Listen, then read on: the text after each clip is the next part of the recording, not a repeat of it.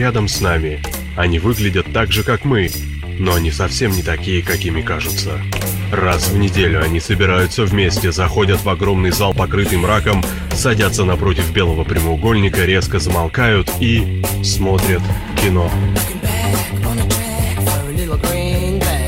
Киночетверг на Лепрорадио. В главной роли Тельман. Добрый вечер, дорогие радиозрители, дорогие кинослушатели. Сегодня с вами программа «Киночетверг», как и обычно каждую неделю. А, с вами ее ведущий Тельман, и сегодня у нас в гостях Сэмюэль Грей. Сэм, привет. Всем привет. А, собственно, Сэм, что вторую неделю подряд, э, с чем это связано, что на этой неделе нам тоже понадобилась помощь от нашего постоянного консультанта Сэма – а, в чем же его помощь сегодня будет выражаться? Значит, э, у нас сегодня тема.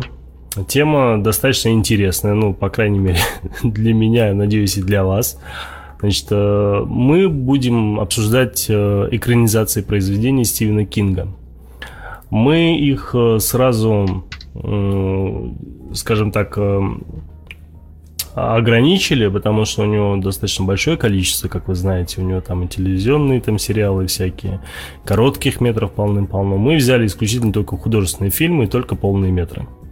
Так что сериалы, мини-сериалы и короткие метры, увы, не входят. Я сделал небольшой список. Э, я сейчас его скину в чатик.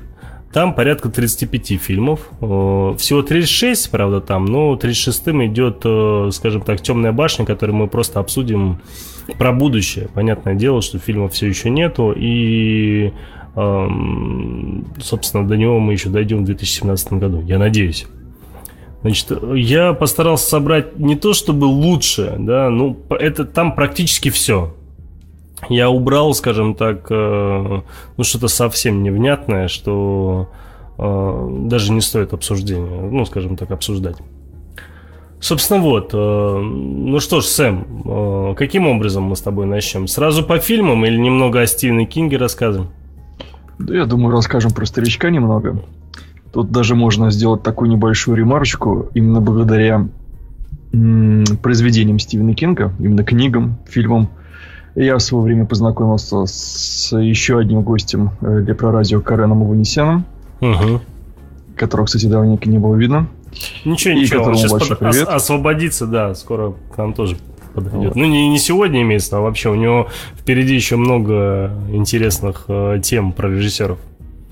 Да, и с, э, ну, опосредственно, конечно, с Даниилом Чупахиным, который тоже периодически ты что, хочешь сказать, что ты с ним познакомился на кинофоруме? Э, ну, я познакомился с ним на кинофоруме, а с кинофорума я пришел благодаря Карену с сайта поклонников Стивена Кинга. А, даже так. То есть там достаточно большая история. Это все было в те дремучие времена, когда все эти сайты были дико популярны. Там было куча народу. И, так сказать, благодаря в том числе Стивену Стивену Эдвиновичу, и я знаком с тобой. Угу. То есть вот так вот можно копнуть даже. То есть а, сп- сп- спасибо очкастому за очень-очень много, на самом деле. Ну, вот так получилось.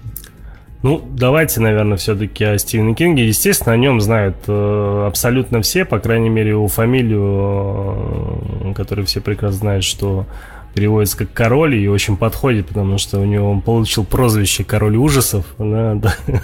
Наверняка не просто так. Значит, э, это, естественно, американский писатель, э, который, скажем так, работает в достаточно разных жанрах. У него есть и триллеры, и ужасы, у нее есть фантастика, разумеется, мистика, драма. Почему, разумеется, потому ну, как бы вы большинство фильмов наверняка его смотрели, и, естественно, все эти жанры, которые я сейчас перечисляю, они ему прям присущи на 100%. А, человек, конечно, заработал миллионы благодаря своему таланту писать, а, и миллионы, причем большие, ну, по последней информации, которую я помню у себя по крайней мере, там он чуть больше 300 миллионов а, экземпляров продал книг. Ну, вы можете представить, сколько он денег заработал только на книгах, не говоря о том, то, что он еще и на экранизациях как бы зарабатывал.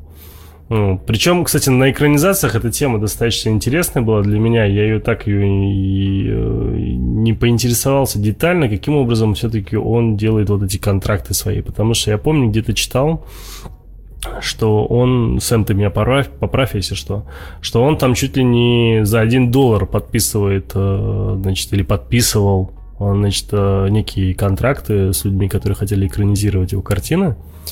А, но с определенным конкретным условием. В договоре было прописано, если как бы они делают фильм, он его просматривает, если ему фильм не нравится, то фильм не идет в прокат.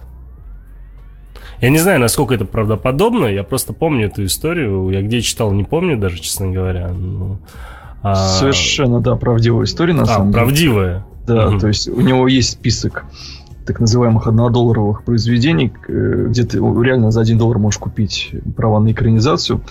Э, но подожди, подожди, получ... вот, да ладно, вот, то есть реально у него есть список, где любой человек может зайти, э, посмотреть из этого списка, выбрать любое произведение и за один доллар купить у него это произведение? Да, право на экранизацию. Обалдеть. Вот, он действительно просматривает их, прежде чем дать согласие на выпуск вот. Но по большей части, насколько я знаю, это касается короткометражных фильмов. Mm-hmm. в том числе я знаю, что сейчас снимают наши, соотече... наши соотече... соотечественники. Э, не вспомню сейчас имя режиссера. Молодой парень снимает экранизацию его рассказа одного. Недавно показывал трейлер. Это вот как раз он купил за один доллар права. И... Это про что, про что? Ты знаешь, вот боюсь, не вспомню я сейчас, как называется произведение, по которому, но вот по какому-то рассказу. Ну, фантастика, триллер, а, ужасы, Нет, что? это скорее триллер будет. Mm. Вот я могу найти по, дальше по программе, когда мы пойдем ну, окей, окей, музыкальных окей. пауз. Uh, просто действительно есть возможность. Конечно, не, не все он готов распродавать, не все свои, так сказать, произведения. Он все-таки не полный идиот. Но даже на какие-то крупные свои произведения он действительно продал за какие-то совершенно ну, я, я вот mm. я слышал, ну не то, что слышал, читал как раз-таки про то, что речь идет э, про короткие метры. Ты мне сейчас сказал, я вспомнил, да, что там дело было не в романах, то есть там именно про короткие метры было. Ну да, речь. право, кстати, на темную башню он продал за, за 19 баксов. Э, тогда еще автором сериала Lost остаться в живых. Как ну, так? Ну, он был большим, он большой поклонник этого сериала, и uh-huh. когда к нему они пришли, uh-huh. сказали, что мы хотим, как раз с Абрамсом они пришли, uh-huh. сказали, мы хотим снять, он сказал, да, ребят, я большой фанат вашего сериала, сколько у вас с собой денег? Они посчитали, у нас 19 долларов. Он сказал, ну, ну значит, судьба, раз 19 у него магическое число в его произведениях, и в первую очередь в, в саге Темной башни, то, соответственно, грех не продать. Он продал, и, собственно, началось начался тот долгий путь насилия, унижения. За 19 баксов, ты серьезно? Да. К своему самому главному произведению, можно сказать. Который все-таки, надеюсь, в 2017 году выйдет. Как, ну, там уже, в принципе, определились. Мы, в принципе, дойдем до обсуждения этого фильма, о том, что там будет Идрис Эльба и МакКонахи.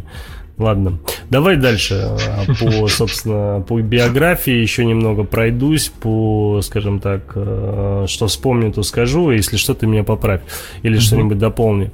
Значит, помню историю в детстве, то, что у него, собственно, я не помню, сколько ему было лет, э, что у него ушел отец и не вернулся. И долгое время он не знал, куда же все-таки делся отец, а потом выяснилось, что, оказывается, он просто ушел в другую семью, и при, том, и при этом жил где-то совсем рядом. А, причем жил с другой семьей, там, и там несколько детей было в этой семье даже. То есть э, странный отец, очень странный. Ну вот, э, не знаю, как на него это подействовало, но каким-то образом наверняка на ребенка такие вещи действуют. Я просто, понимаешь, я, с одной стороны, вот когда читал в свое время биографию его, я искал в этой биографии что-то, за что бы я мог зацепиться, чтобы понять, откуда же у человека столько тараканов в голове. То есть откуда он брал идеи, вот как у него вообще, как так получилось, что человек настолько круто, четко и очень реалистично, что ли, да, я не знаю даже, как это подать, подает свою информацию, не то, чтобы не свою, а свои, свои идеи, да, там, в текстах, да, то есть, ну, это, это реально очень круто, да, и это признанный, скажем так, а, гений писатель своей отрасли, области. И э, я думал, где же он, где же все-таки, э, вот что случилось у него такого в прошлом, чтобы он таким стал. На самом деле ничего у него не случилось. Ну да, у него был там один момент, э, что то ли его друг, то ли его одноклассник, то ли кто, я уже сейчас опять же тоже не помню, кого-то сбил поезд при нем, короче, на глазах у него кого-то там, скажем так, ну, помню, что то ли его возраста, что ли, парень, ну, не суть. Суть в том, что он как бы такую очевидную смерть э, достаточно кровавую в своем детстве видел. Я сомневаюсь, что это, причем это один единственный случай у него в жизни был такой, который мы можем придраться и сказать, вот, вот, вот здесь, наверное, после этого он таким стал. Вот. И, а по сути, это человек просто любил читать, очень много читать и любил смотреть фильмы, причем разного рода, и чаще всего это как раз-таки были ужасы.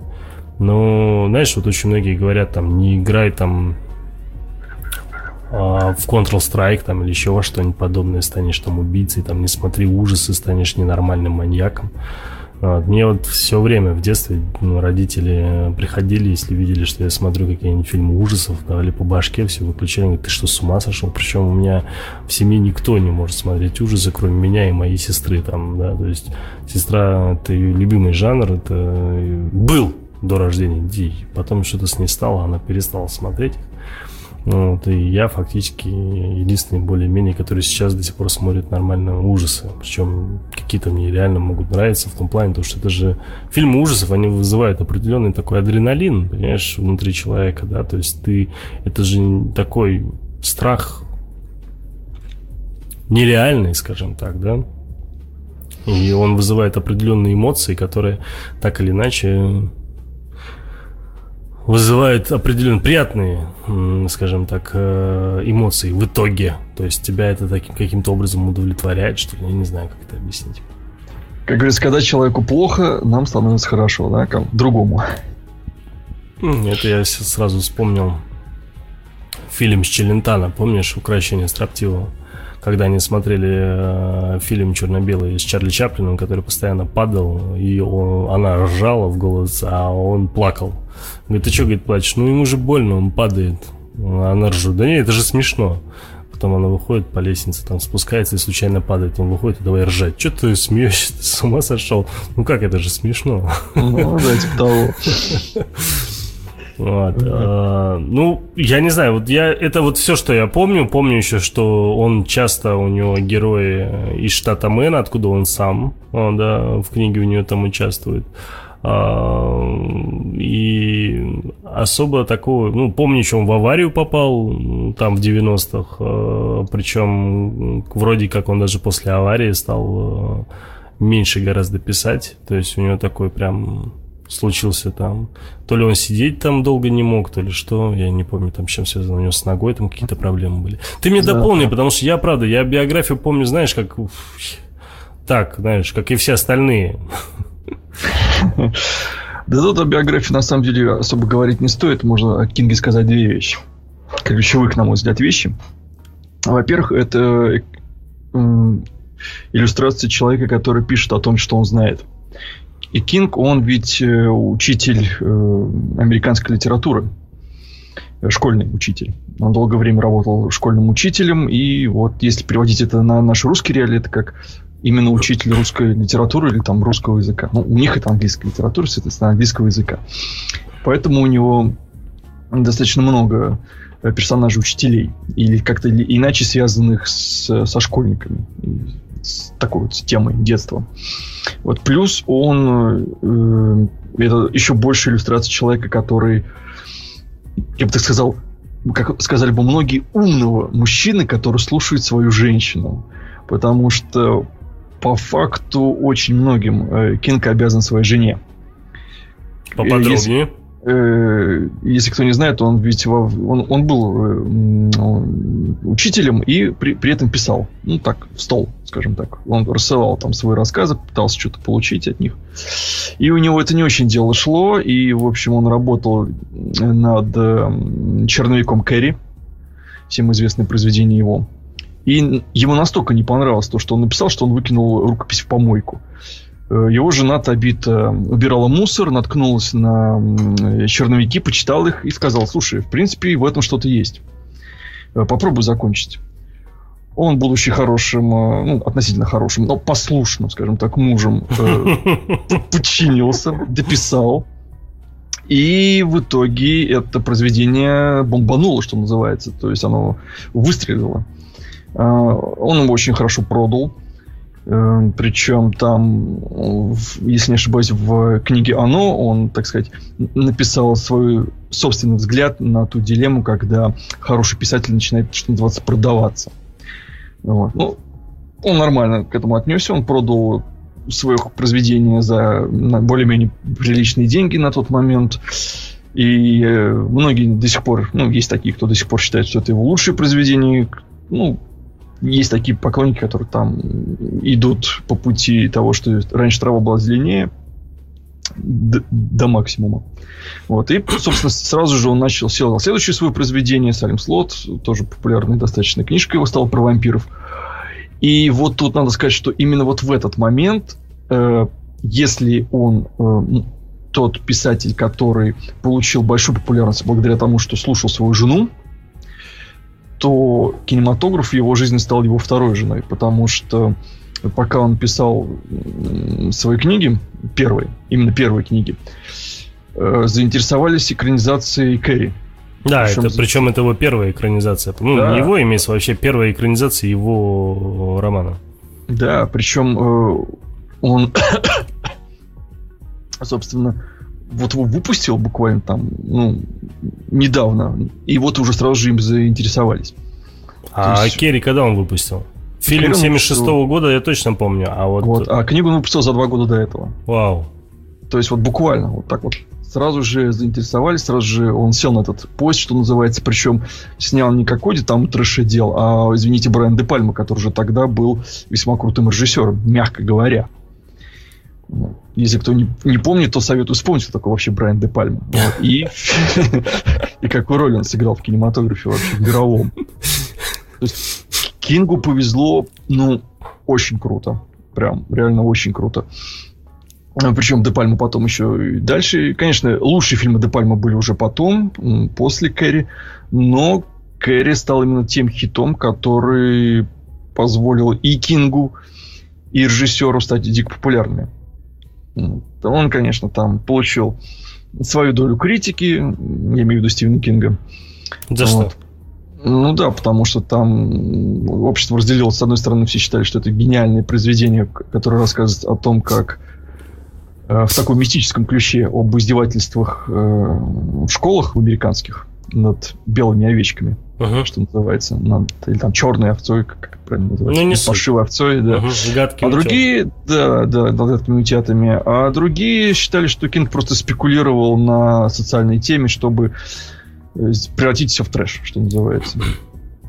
То есть уже тогда к нему отношение достаточно А я не вижу ничего плохого. В принципе, он даже если бы сделал бы так, как ты сказал, вот по второму сценарию, да, он все равно обхватил бы и первый ну, тогда ну, конечно. в чем проблема-то? Но тут нужно учесть то, что в американской литературе, в принципе, да и не только в американской, вообще в мировой, э, произведения чистого жанра, ну, то есть жанровые произведения, ужасы, там, чистые такие хорроры и, и там мистика, триллеры, они считались произведениями низкопробными. То есть это считалось низким жанром. И настоящими, в кавычках, писателями он не воспринимался ровно никак. И когда... Ты говоришь про 70-е или вот уже 8 это вообще, ты знаешь, это даже вплоть до нынешнего времени, но вот с нулевых это начало меняться потихонечку. Вот, а то есть это было очень, действительно, никто то не считал. В книге напугать, скажем так, якобы легче. Я правильно? Ну, даже не то, чтобы напугать, нет, просто, вот скажем, если бы он писал драмы, uh вот именно социальные драмы, его бы считали, может быть, да, серьезный писатель. А то, что он начал писать именно хорроры и мистику, это считалось, ну, как бы, ну, развлекательный жанр для подростков. Это не стоит это воспринимать серьезно. То и есть то, так же, он... как у нас там Донцова не воспринимает, так? Ну, можно сказать. Сравнил. сплюнул, так сказать, Интересно, ее экранизирует кто-нибудь, нет? Ну, как Уиз. Вот. Ну, в общем, э, считал, что как бы э, что, что этот нигер себе позволяет, воспользуясь такой цитаткой Тарантино. Почему э, какой-то молодой писатель взял и примешал в социальную тему такую такую коричневую вещь, как хорроры. Потому что, ну, слушайте, это был 70-й, тогда только-только вышел Хэллоуин первый. Я имею в виду фильм. Поэтому жанр хорроров так особо не котировался. Вот. Но, тем не менее, фильм выстрелил. Более того, выстрелил второй фильм, который он выпустил. Это, собственно, по второй его книге «Салим Слот» или «Жребий Салима». Это вампирская книжка про вампиров. Причем таких, э, с одной стороны, классических. Ну, я ее, откровенно говоря, в список даже не добавлял, потому что мне лично фильм не понравился. И не говоря о том, то, что он же был как э, этот самый, как мини-сериал, грубо говоря. Нет, это ты путаешь с второй экранизацией. А первая экранизация выходила именно как полнометражный фильм. Да? Причем там, да, там было вырезано, по-моему, две трети книги, очень сильно упрощена вся сама история. А главный вампир был э, списан с Носферату Бурнау. Угу. Того самого. Причем от и до. Вот. И из такого интересного более-менее персонажа, ну, по крайней мере, разумного э, мужика-вампира, он был превращен в такого немого упыря. Но, тем не менее, фильм, в принципе, стал достаточно популярным. Я его смотрел в детстве, и во многом благодаря и этому фильму я начал читать Стивена Кинга. Ну, потому что это был один из немногих фильмов, который был доступен в начале 90-х, в конце 80-х.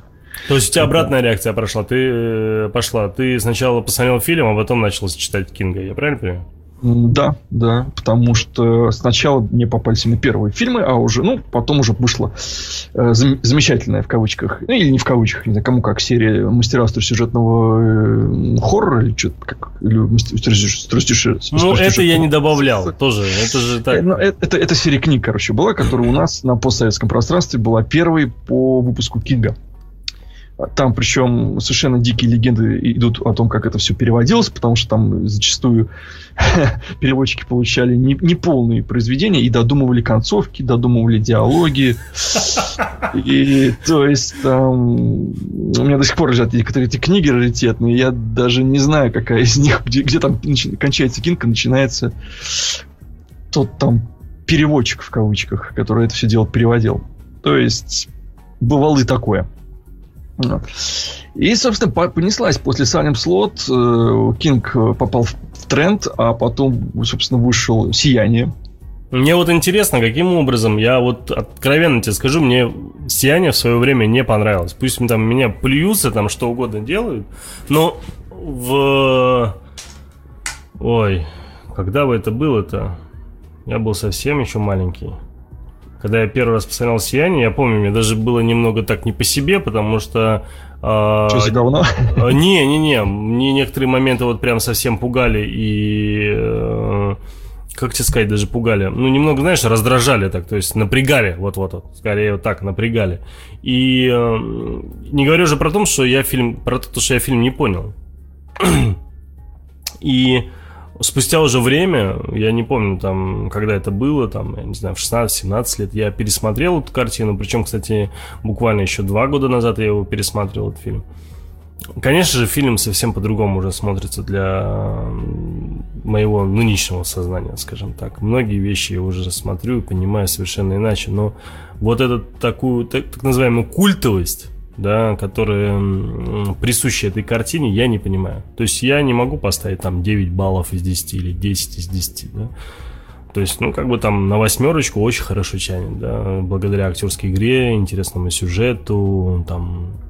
И, и, конечно же, сейчас, смотря этот фильм, ты понимаешь, что сюжет уже избит, ну, для нынешнего времени. Ну, это но, все, да. Да, но у него есть все-таки что-то вот такое но это скорее от Кубрика, мне так кажется. Я не читал ни одну книгу Стивена Кинга, честно тебе скажу. Из-за чего я здесь сегодня достаточно левый персонаж. За этим исключением, что я смотрел практически все фильмы, да, ну, там 99%, которые мы сегодня будем обсуждать. И я вот не знаю, вот то вот это чувство, которое было у меня при просмотре фильма «Сияние», именно которое у меня так периодически возникало, у меня ощущение, что это скорее от Кубрика, нежели от Кинга. Вот это внутренний такой э, страх происходящего, да, то есть э, вот именно что с ним становится. Вот это некая загадочность, почему конкретно это с ним становится и так далее. Вот этот момент, когда он заходит, когда у меня они в баре сидят. Вот, понимаешь, вот я не пугаюсь там моментов, где он с топором бегал, да, когда он на нее орал, когда он за ней бегал там и так далее. А, и мне больше напрягали и пугали те моменты, которые а, даже не глюки вот эти, да, там с двумя сестрами там или же а, с э, этим водопадом из э, лифта или откуда там это было, я уже не помню, кровище вот этого, да. А именно вот моменты странные достаточно, это когда он там в, в баре сидел, помнишь? Конечно. Есть, э, и вот, вот такие моменты, которые сейчас смотрятся для меня достаточно так, ну, обычно. А вот тогда почему-то именно вот такие моменты меня напрягали. Не знаю почему. Ты знаешь, тут очень интересная на самом деле история. Тут одна интересная история на другой интересной истории. Э, очень интересно так, послушать. Да, я просто... Ну, я смотрел в детстве тоже этот фильм, как и ты, но мне он не мог понравиться никак. Просто вот я сейчас это понимаю. У этого фильма не было ни одного шанса мне понравиться. Потому что до этого я прочел книгу. Вот, и более того, мне книга тоже не понравилась. Совершенно. Ну, просто потому, что она была мне, ну, тупо не по возрасту. Мне было там лет 12, и она мне показалась дико унылой и скучной. Ну, вплоть до конца. Ну, что, собственно, произошло? Э, во-первых, Кинг взял такую весьма старую тему, как э, «Дом с привидениями», и раскрутил то, что впоследствии станет его фирменной фишечкой – то есть у каждого писателя есть своя фишечка какая-то такая фирменная. Там, если, например, у Клайва Баркера, у какого-нибудь это э, извращение плоти, скажем так, и ведущие от этого безумия. Или вот я вот так витиевато выразился, но кто читал Баркера, тот, мне кажется, поймет. Ну, или не поймет, не знаю. Вот у Кинга он, он использует очень классно м, такую схему. Он берет персонажей и ставит их в некую ситуацию скажем, ну, опасную ситуацию. И начинает их раскручивать, как они будут в этой ситуации реагировать. Он не заморачивается особо на сюжете, на сюжетных поворотах, на каких-то там концовках. Концовки у него в книгах обычно достаточно слабые, на мой взгляд. Не всегда, но очень много раз.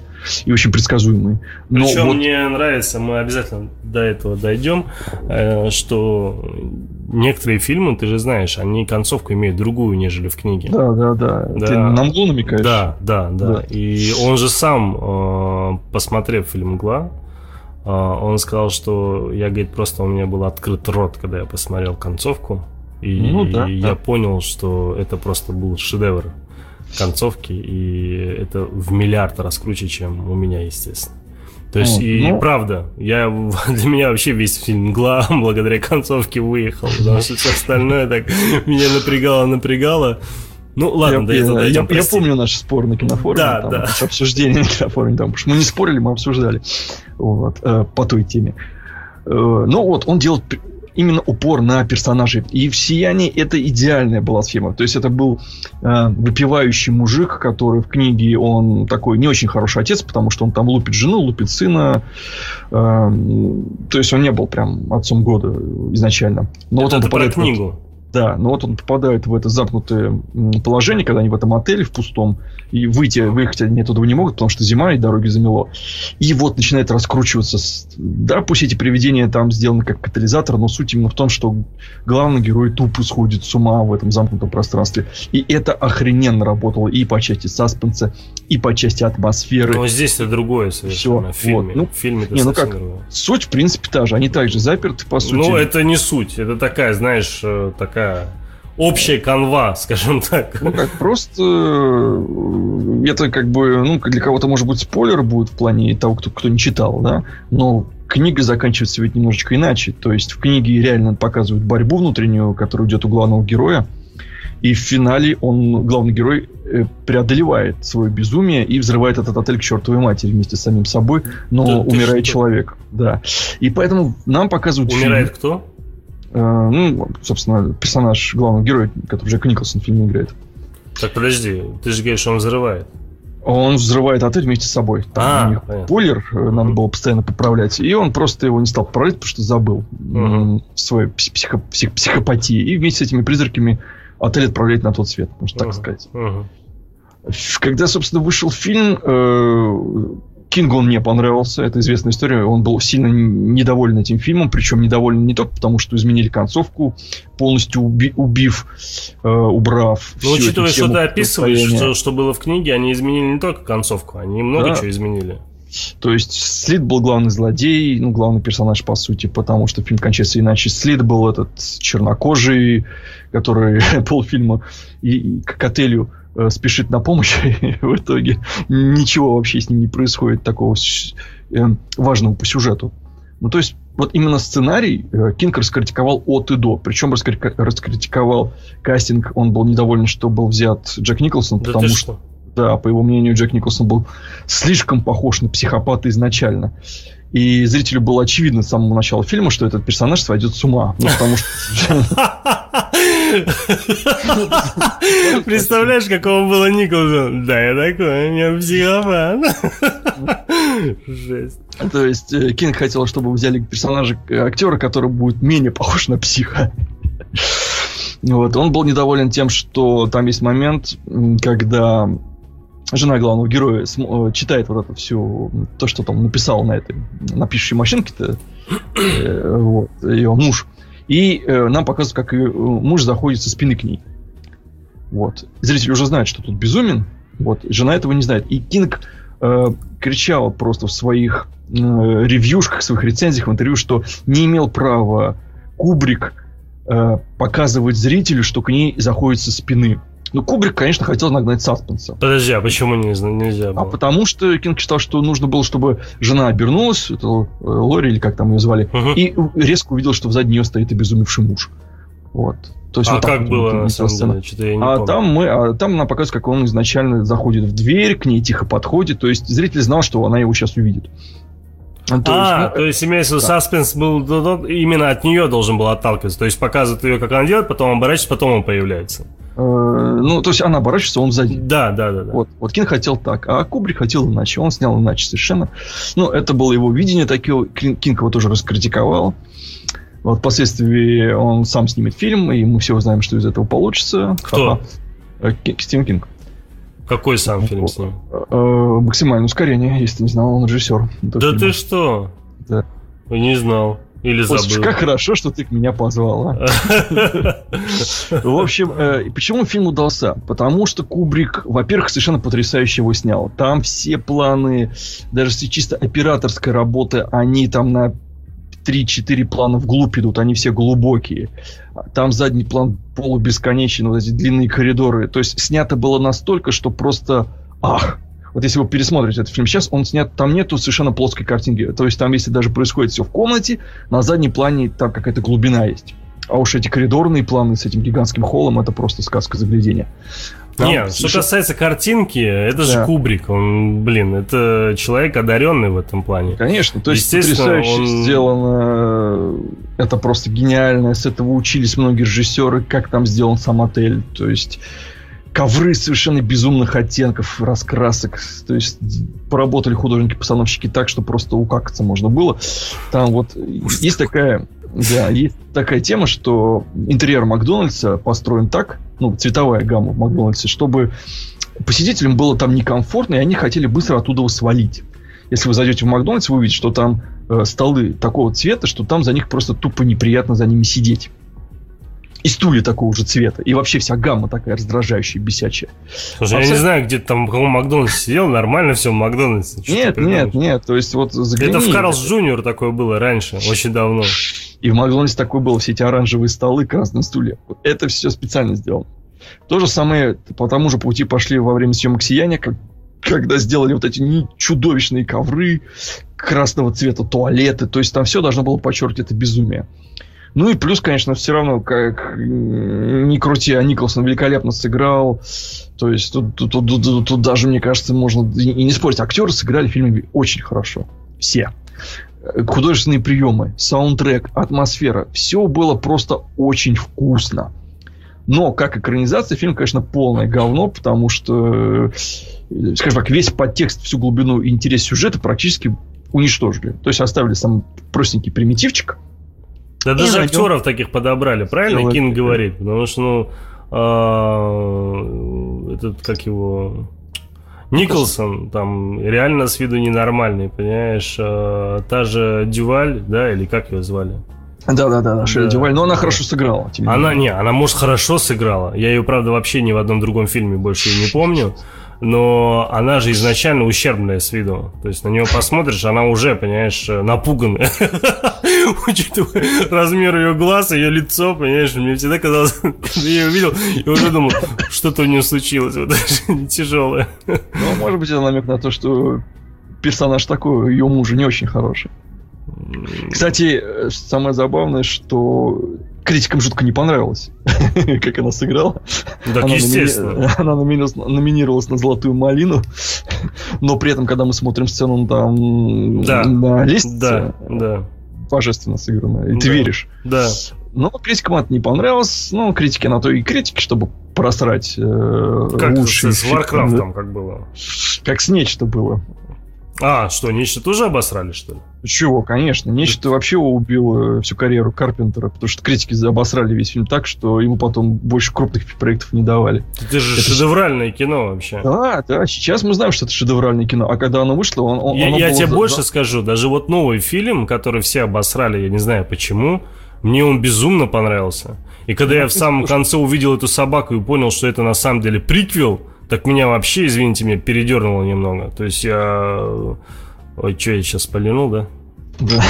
Ты знаешь, то, что это приквел, все знали, когда этот фильм еще снимался. А я не знал, потому что я даже ни трейлеров, ничего, ни трейлеров, ни, ни трейлеров, ничего не смотрел. Как бы это был один из немногих фильмов, которые я как-то, знаешь, ну есть такие фильмы, которым я подозреваю, что они мне понравятся, из-за этого я особо сильно много трейлеров там, знаешь, не смотрю, много чего не изучаю, потому что я понимаю, что это мне обернется как бы боком, если я буду смотреть, нафиг. Ну, там фильм не понравился, потому что он был вторичным, но первый фильм засрали. Да он же вообще обалденно был вторичным. Да, да, но он, на тот момент он был слишком страшным. Вот, ну то есть вот так получилось, что, ну критики это критики, они как мухи на самом известном месте, говорю как сам любитель покритиковать. Суть не в этом, а даже в теме того, что вышел «Сияние», Кингу он дико не понравился, зрителям он дико понравился, он вошел там во все золотые списки всех возможных золотых списков, по, по сей день, к сожалению. Да, да. Ну, к счастью, к сожалению, фильм, в принципе, достаточно неплохой, если абстрагироваться от книги и там закрыть глаза на какие-то минусы. Нет, я уже не могу абстрагироваться от. Ты мне рассказал, я уже не могу. Мне фильм уже не нравится. Ну, можешь посмотреть ТВ-сериал. Он очень снят гораздо ближе к книге, и там даже снимали в том отеле, который Кинг брал в качестве прообраза. Вот, даже так. Вот. То, то есть для Кенга он тогда нащупал эту фишечку от, о том, что это персонажи в критичной ситуации, их надо раскручивать, и это действует, и до сих пор он эту фишку раскручивает, и в этом он бог. Лучше него очень мало кто это делает. А фильмы начали стрелять один за другим, потому что ну, тут просто тупо перечисление, какие режиссеры того времени работали над его фильмами, над фильмами по его книгам. Это и Джордж Ромеро. Тогда это был, извини меня, бог в жанре ужасов Джордж Ромеро, еще все его, его трилогии про живых мертвецов, тогда еще трилогия про живых мертвецов, это было ого-го. Дэвид Кронерберг, э, уже тогда настоящая звезда артхаусного такого жанрового кино, снял «Мертвую зону». Э, великолепнейший, на мой взгляд, фильм, очень хороший, ну, экранизация, конечно. Ты пропал, Сэм. Ну, вот пока пропал Сэм, я хотя бы могу немного пройтись по чатику. У нас тут очень много всяких разных сообщений, где люди, собственно, уже обсуждают во все те фильмы, которые мы э, рассказали. Э, значит, хирург передает привет Тельману. Э, хирург, тебе тоже привет. Э, пока больше никаких интересных сообщений не было. Так что мы, наверное, вернемся к Сэму. Ну что, интересно вам там, нет? Сидите вы все там в наушниках, либо не наушниках, через динамики, слушаете про кино, про Кинга. Сэм, ты здесь? Слышно? Да, так, перебивчиво, но вроде слышно. Я тут уже начинаю бредить, сам с собой разговаривать, так что ты включайся. Меня слышно? Да, да, да, тебя слышно, да. Я извиняюсь, у меня вырубило свет. Ой, да ты что, как И- мило.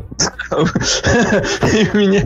И до сих пор его, кстати, вырубает. И что-то страшное, видимо, произошло. Так что я к вам извиняюсь с мобильника. Мгм. Ну, чувствуется, чувствуется. Тебя прям вообще очень плохо слышно.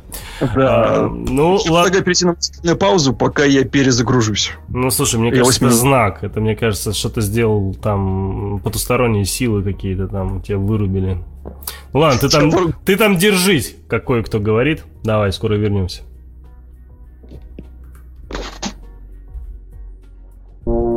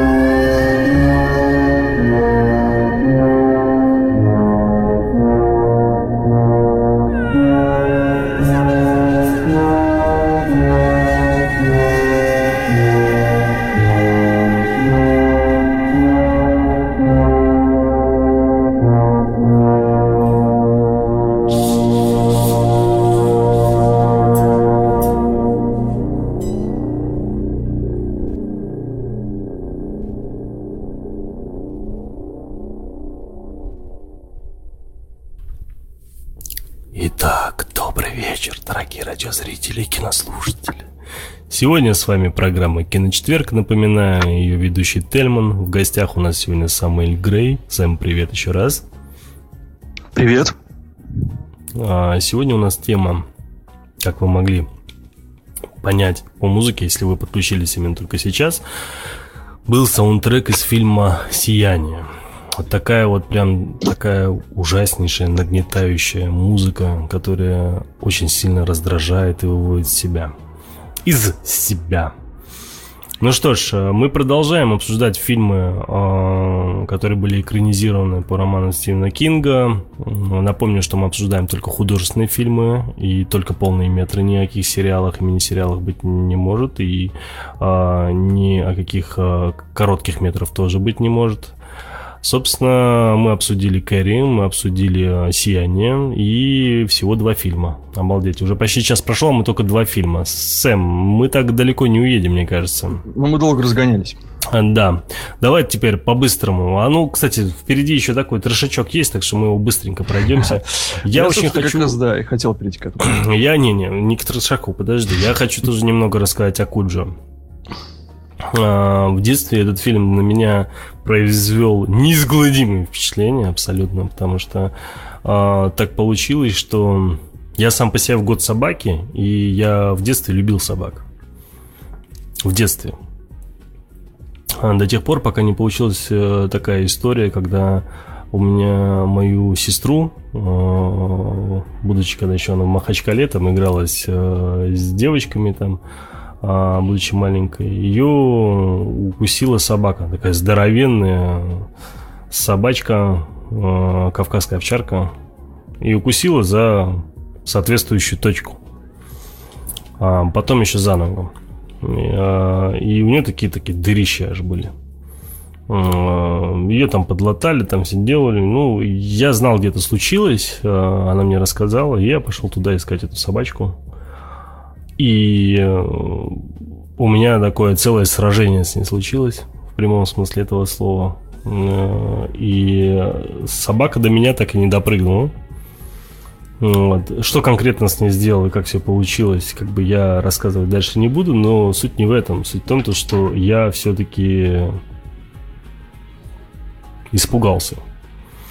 Э, я тоже был достаточно маленький, естественно, вот это ощущение, когда ты понимаешь, что все, вот ты сейчас, прямо вот сейчас, она тебя точно может укусить, и ты видишь, как клацает ее челюсть прямо перед твоим лицом, это прям вообще жесть. И так получилось, что после этого я к собакам начал относиться иначе. Я не знаю почему, но вот именно вот эта история как бы на меня произвела какую-то там совсем плохую историю. И эта собака была бешеная, как потом впоследствии выяснилось. Она не была там ничейная. И к бешеным собакам у меня еще было особое отношение. И ты можешь приблизительно представить, какое у меня было э, состояние, когда я увидел Куджу. Ну, думаю, к бешеным собакам у всех одинаковое состояние. А... Я, кстати, Симбернар кусал за жопу, ничего, жив-здоров. Ну, И вполне. И до сих пор люблю собак. А. Они, конечно, были не бешеные, но они сделали это намеренно. Она одна, это была одна собака. У меня не такая большая попа, чтобы их хватило да, на несколько У, у каждого, по сути, наверняка есть там истории с собаками, да, но у меня получилось, что вот, собственно, одна из них была такая, и э, еще... То есть уже... ты нагнал саспенсу сейчас слушателям, и еще... а я его обослал.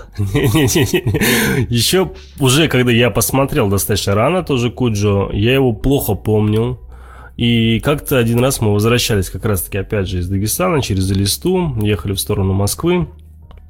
Значит, и в Элисте, ну, ты, не знаю, знаешь, не знаешь, Калмыкия, да, представь себе поле, да, то есть э, степь одна сплошная, толком зелени нигде ничего нет, и у тебя машина застревает от того, то, что у тебя там все вскипело, тебе надо в радиатор залить это самое водички, и у тебя ее нигде ничего нету, и надо срочно искать воды. А ты находишься вот просто в степи натуральной. У тебя там слева степь, справа степь, прямо дорога и тоже степь, понимаешь? И в итоге где-то вдали я увидел домик и говорю, давайте я туда побегу и оттуда возьму воду. Хорошо. Я в итоге побежал. И где-то... А, не, вру. Там как раз мой двоюродный брат туда побежал, а его долгое время не было. Мы думали, что-то с ним случилось. И я побежал за ним. Вот так все было. Я в итоге бегу, бегу, бегу к этому дому, значит, и где-то метров, наверное, за 100, а, значит, по левую свою руку, вот я за метров 100 до дома, по левую свою руку вижу, как выбегает из кабинки а, собака. И тоже кавказская овчарка. Что-то а, не заладился у тебя с ними. Да, да, не говори. Я кавказская овчарка по-особенно отношусь. Она еще, знаешь, у него, у него башка была как дома у нас люстра. Понимаешь, такая здоровенная.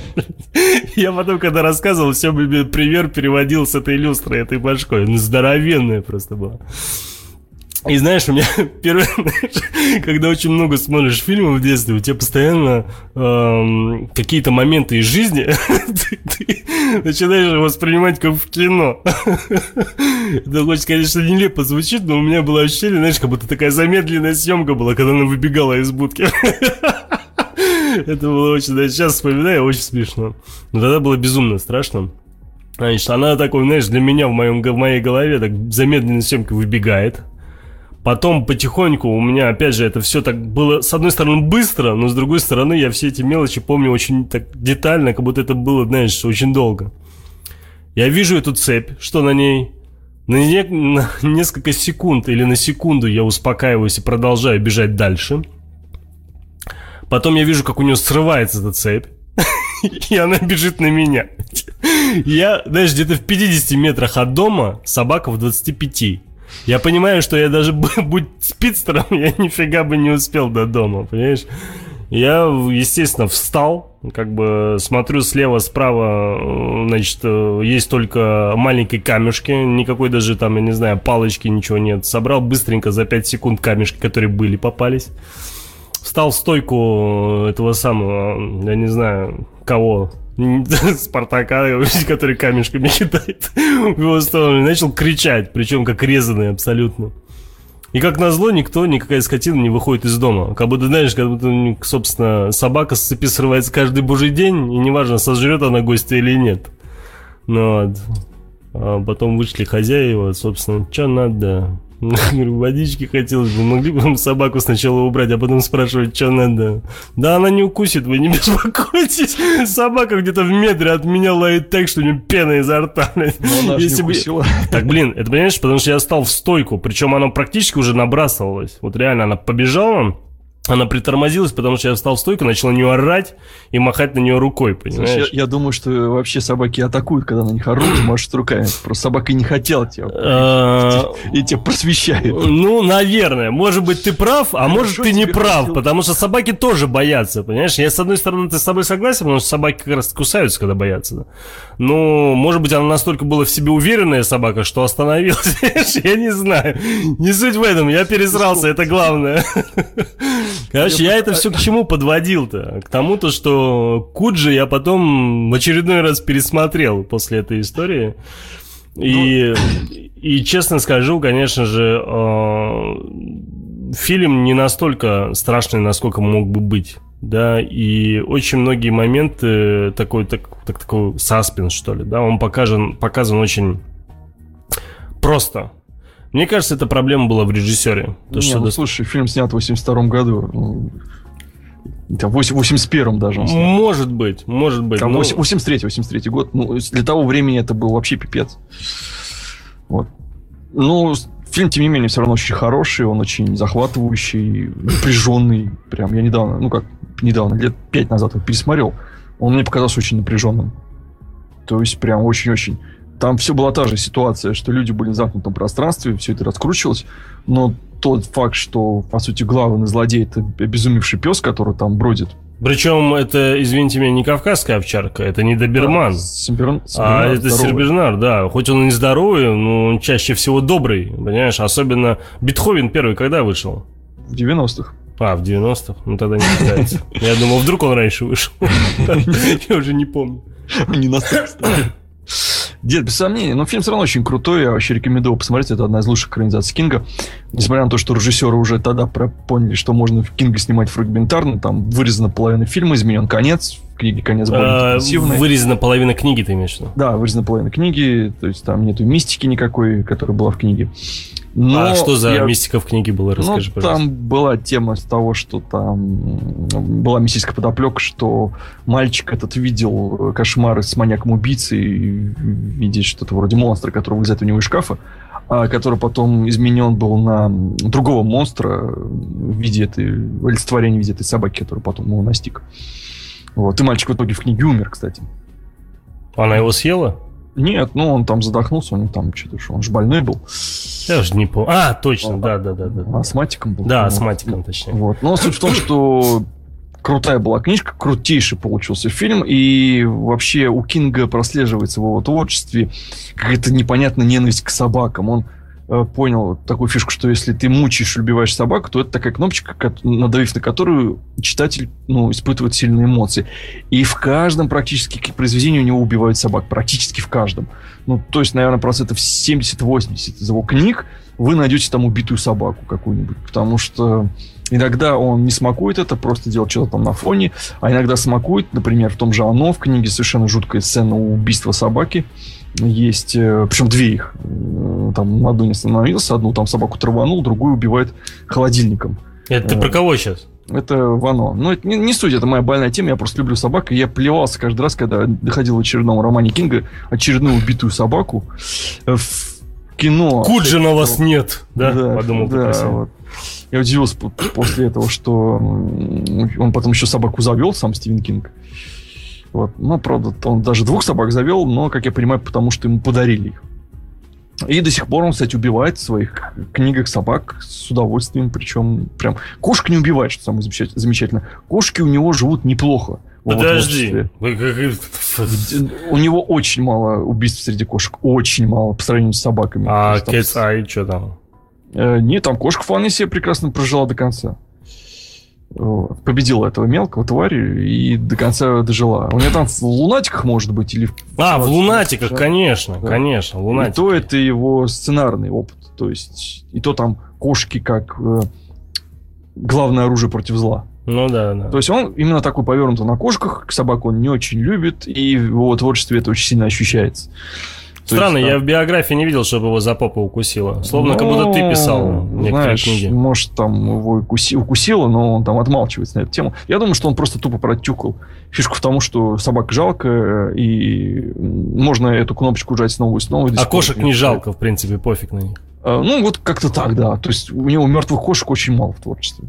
Именно в книжном. В фильме вот Короче, вот э, все три фильма, которые мы пока обсудили, Кэрри, Сияние и Куджу, конечно же, обязательно к просмотру. Кстати. И причем все, все эти три фильма абсолютно разные. Абсолютно причем. Они разные с точки зрения режиссуры. Прям вообще некоторые из них там прям аж противоположны друг другу. Значит, э, Кэрри это такой достаточно серьезный а, фэнтези-триллер, да. Ну, социальный, с такой социальным подтекстом. Да, с социальным подтекстом. «Сияние» — это все-таки такой очень глубокий триллер с э, безумно отличным режиссером и глубокой операторской работой, э, там, я не знаю, отлично подобранными, э, как они называются, Ладно, туплю уже, неважно.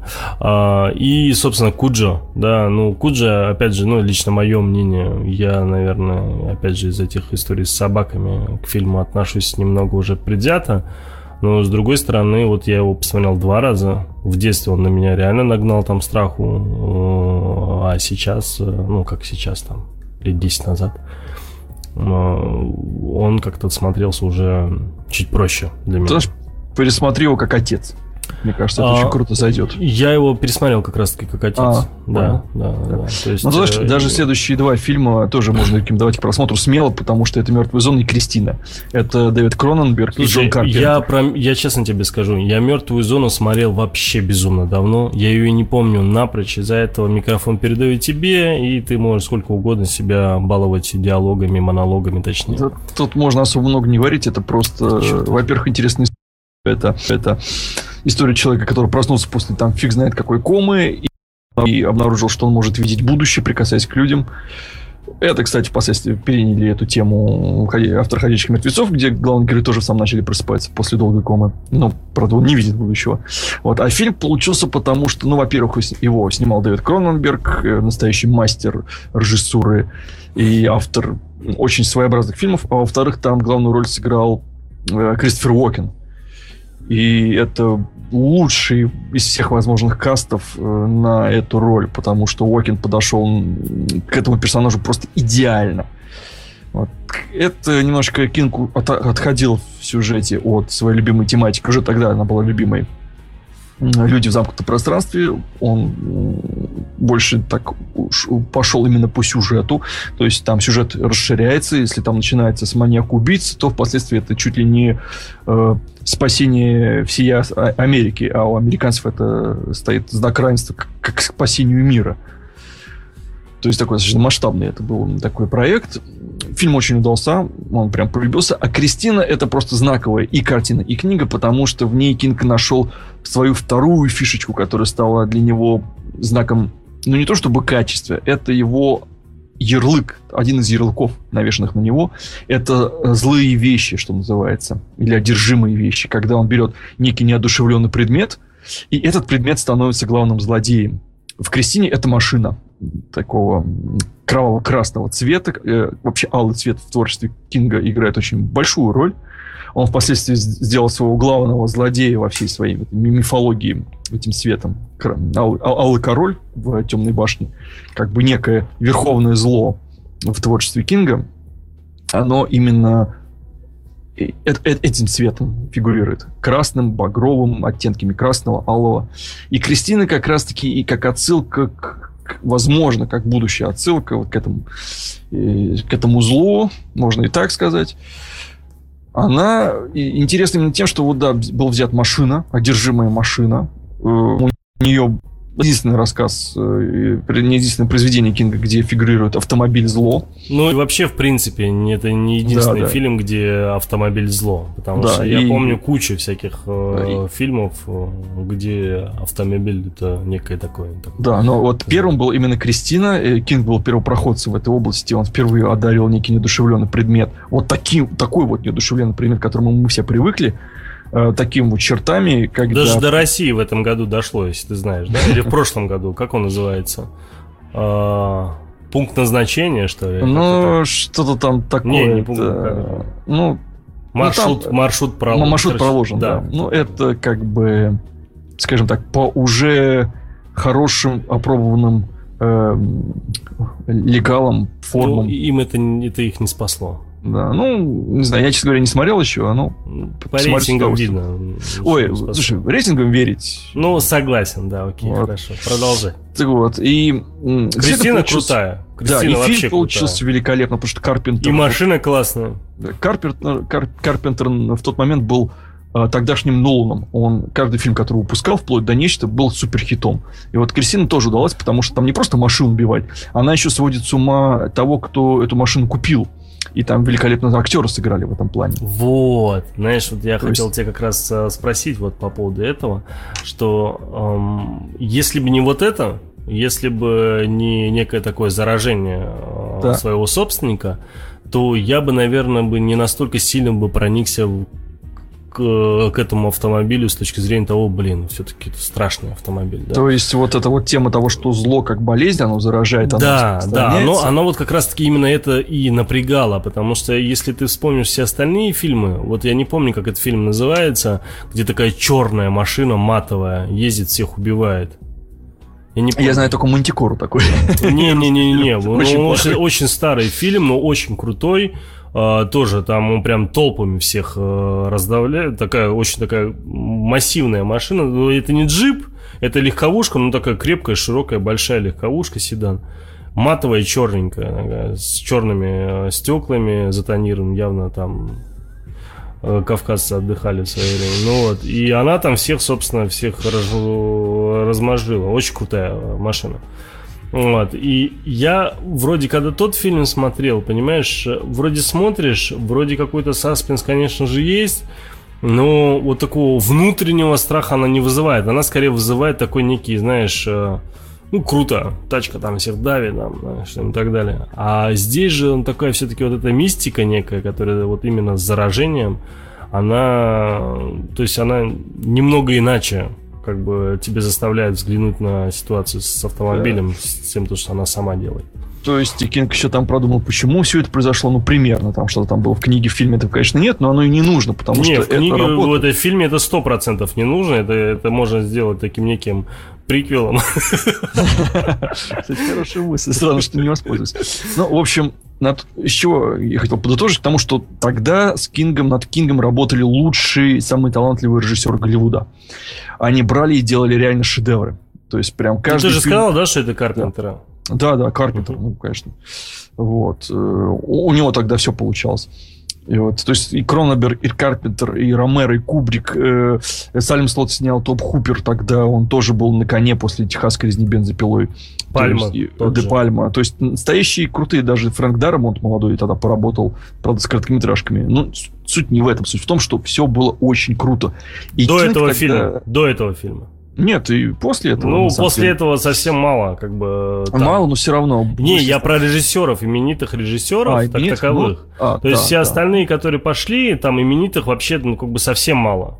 Ну, скажем так, э, э, ну, мало, тоже мало. брались молодые режиссеры. Ну, скажи мне хотя бы да. один фильм потом, который был, который с очень известным режиссером был. И на тот момент же известный Ну, режиссер. я имею ну да, да. Ну, э, Роб да. Райнер. Останься со мной, Мизери. Очень хорошие фильмы, мы обязательно их обсудим, но режиссера режиссер. я напрочь не помню. Вообще. Ну, блин, ну молодец, это классик на самом деле. Да? Да, ну вот. Ну, но... такой вот я плох. Это Тельман. Да, это просто Тельман, да. Это, это, это и не нужно. Слушай, пять фильмов обсудили. Давай мы, учитывая, что ну, у нас остался... У нас остался час, боже мой. А мы, кстати, Придется... на самом деле, потому что это как бы был фундамент. Фундамент, который заложил к тому, что Кинг, во-первых, очень разноплановый, у него самые разные тематики, потому что дальше пошли. Ну, сами можете загинать пальцы. Дети кукурузы. Дети, которые убивают взрослых, поклоняясь какому-то непонятному Это демону. я вообще не понял. Вот скажи мне сейчас, тебе фильм понравился? Мне фильм, ну, слушай, вопрос. У этого ну, фильма то ли 5, то ли 6 частей. Я у честно тебе 10. скажу. У него Ой, 10. Они бабай. Слава тебе, Господи, что я знаю только 5 и 6. Вот. Ну, я смотрел всего две. Да, и то я даже не помню, в чем первая и вторая отличается. Э, напрочь причем. Я и первую-то нифига не помню толком. Я помню, Знаешь, что там играла это, это тетенька. Гамильтон, да, да, да, да. Но тут, Она, тут кстати, играла во второй части, нет? Нет, нет, его убили, по-моему. Или не убили, я еще не помню. Я Но суть в том, что идея была великолепна. То есть, во-первых, это была глубинка, американская глубинка. Эта фигня работает в фильмах э, и в книгах ужасов до сих пор. А, во-вторых, это дети, которые почему-то убивают своих родителей и какие-то свои собственные культы используют. Это тоже очень круто, это до сих пор работает везде. Прям везде. Книги, игры, кино, это везде работает. И там это все попало. Фильм, конечно, был не очень хорошим, но он, в принципе, стал культовым благодаря своей идее. Да ты серьезно? Да, но иначе бы у него не было столько частей. Э, потом было «Воспламеняющее взглядом».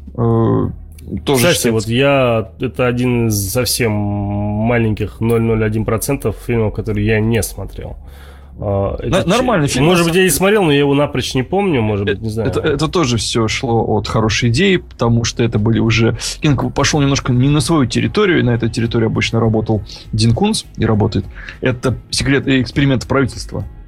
Э, ну, там ему это удалось, в отличие от других подобных фильмов, потому что там опять он коснулся тематики детей. Впоследствии эта тематика будет одна из самых главных в его творчестве и в кинотворчестве, кстати, тоже. Э, и э, ребенок, который мстителен, ну, собственно, та же Кэрри, но только на этот раз пироманьяк, который сжигает людей взглядом. Ну, собственно, что название отражено. В русском переводе название отражено. Вот. Потом была «Серебряная пуля», один из лучших экранизаций, мне кажется, Стивена Кинга, просто потому что это прекрасно. А «Кошачий глаз»? Ну, это, знаешь, это все-таки новеллы все это. А Нет, новеллы, почему? Кошачий глаз... Там же всего три новеллы, но они там ну, смотрятся э, на... Ну, кальдоскоп ужасов, кошачий глаз. Это такие маленькие новеллы, их до сих пор выпускают. Э, может быть, немножко в другом формате, в мини-сериалах. Но вот когда нужно было экранизировать... Подожди, кошачий глаз, если не ошибаюсь, он полуторачасовой. Там все равно три новеллы. Ну, или, да, ну, или да. четыре даже их там. Три-три.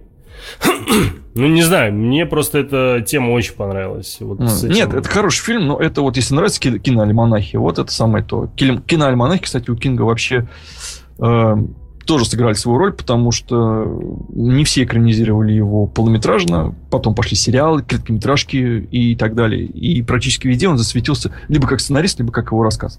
Ну, сейчас ну, речь не об этом, дальше. сейчас речь давай про полный метр, потому что вот «Серебряная пуля» — это реально один из лучших подростковых фильмов ужасов.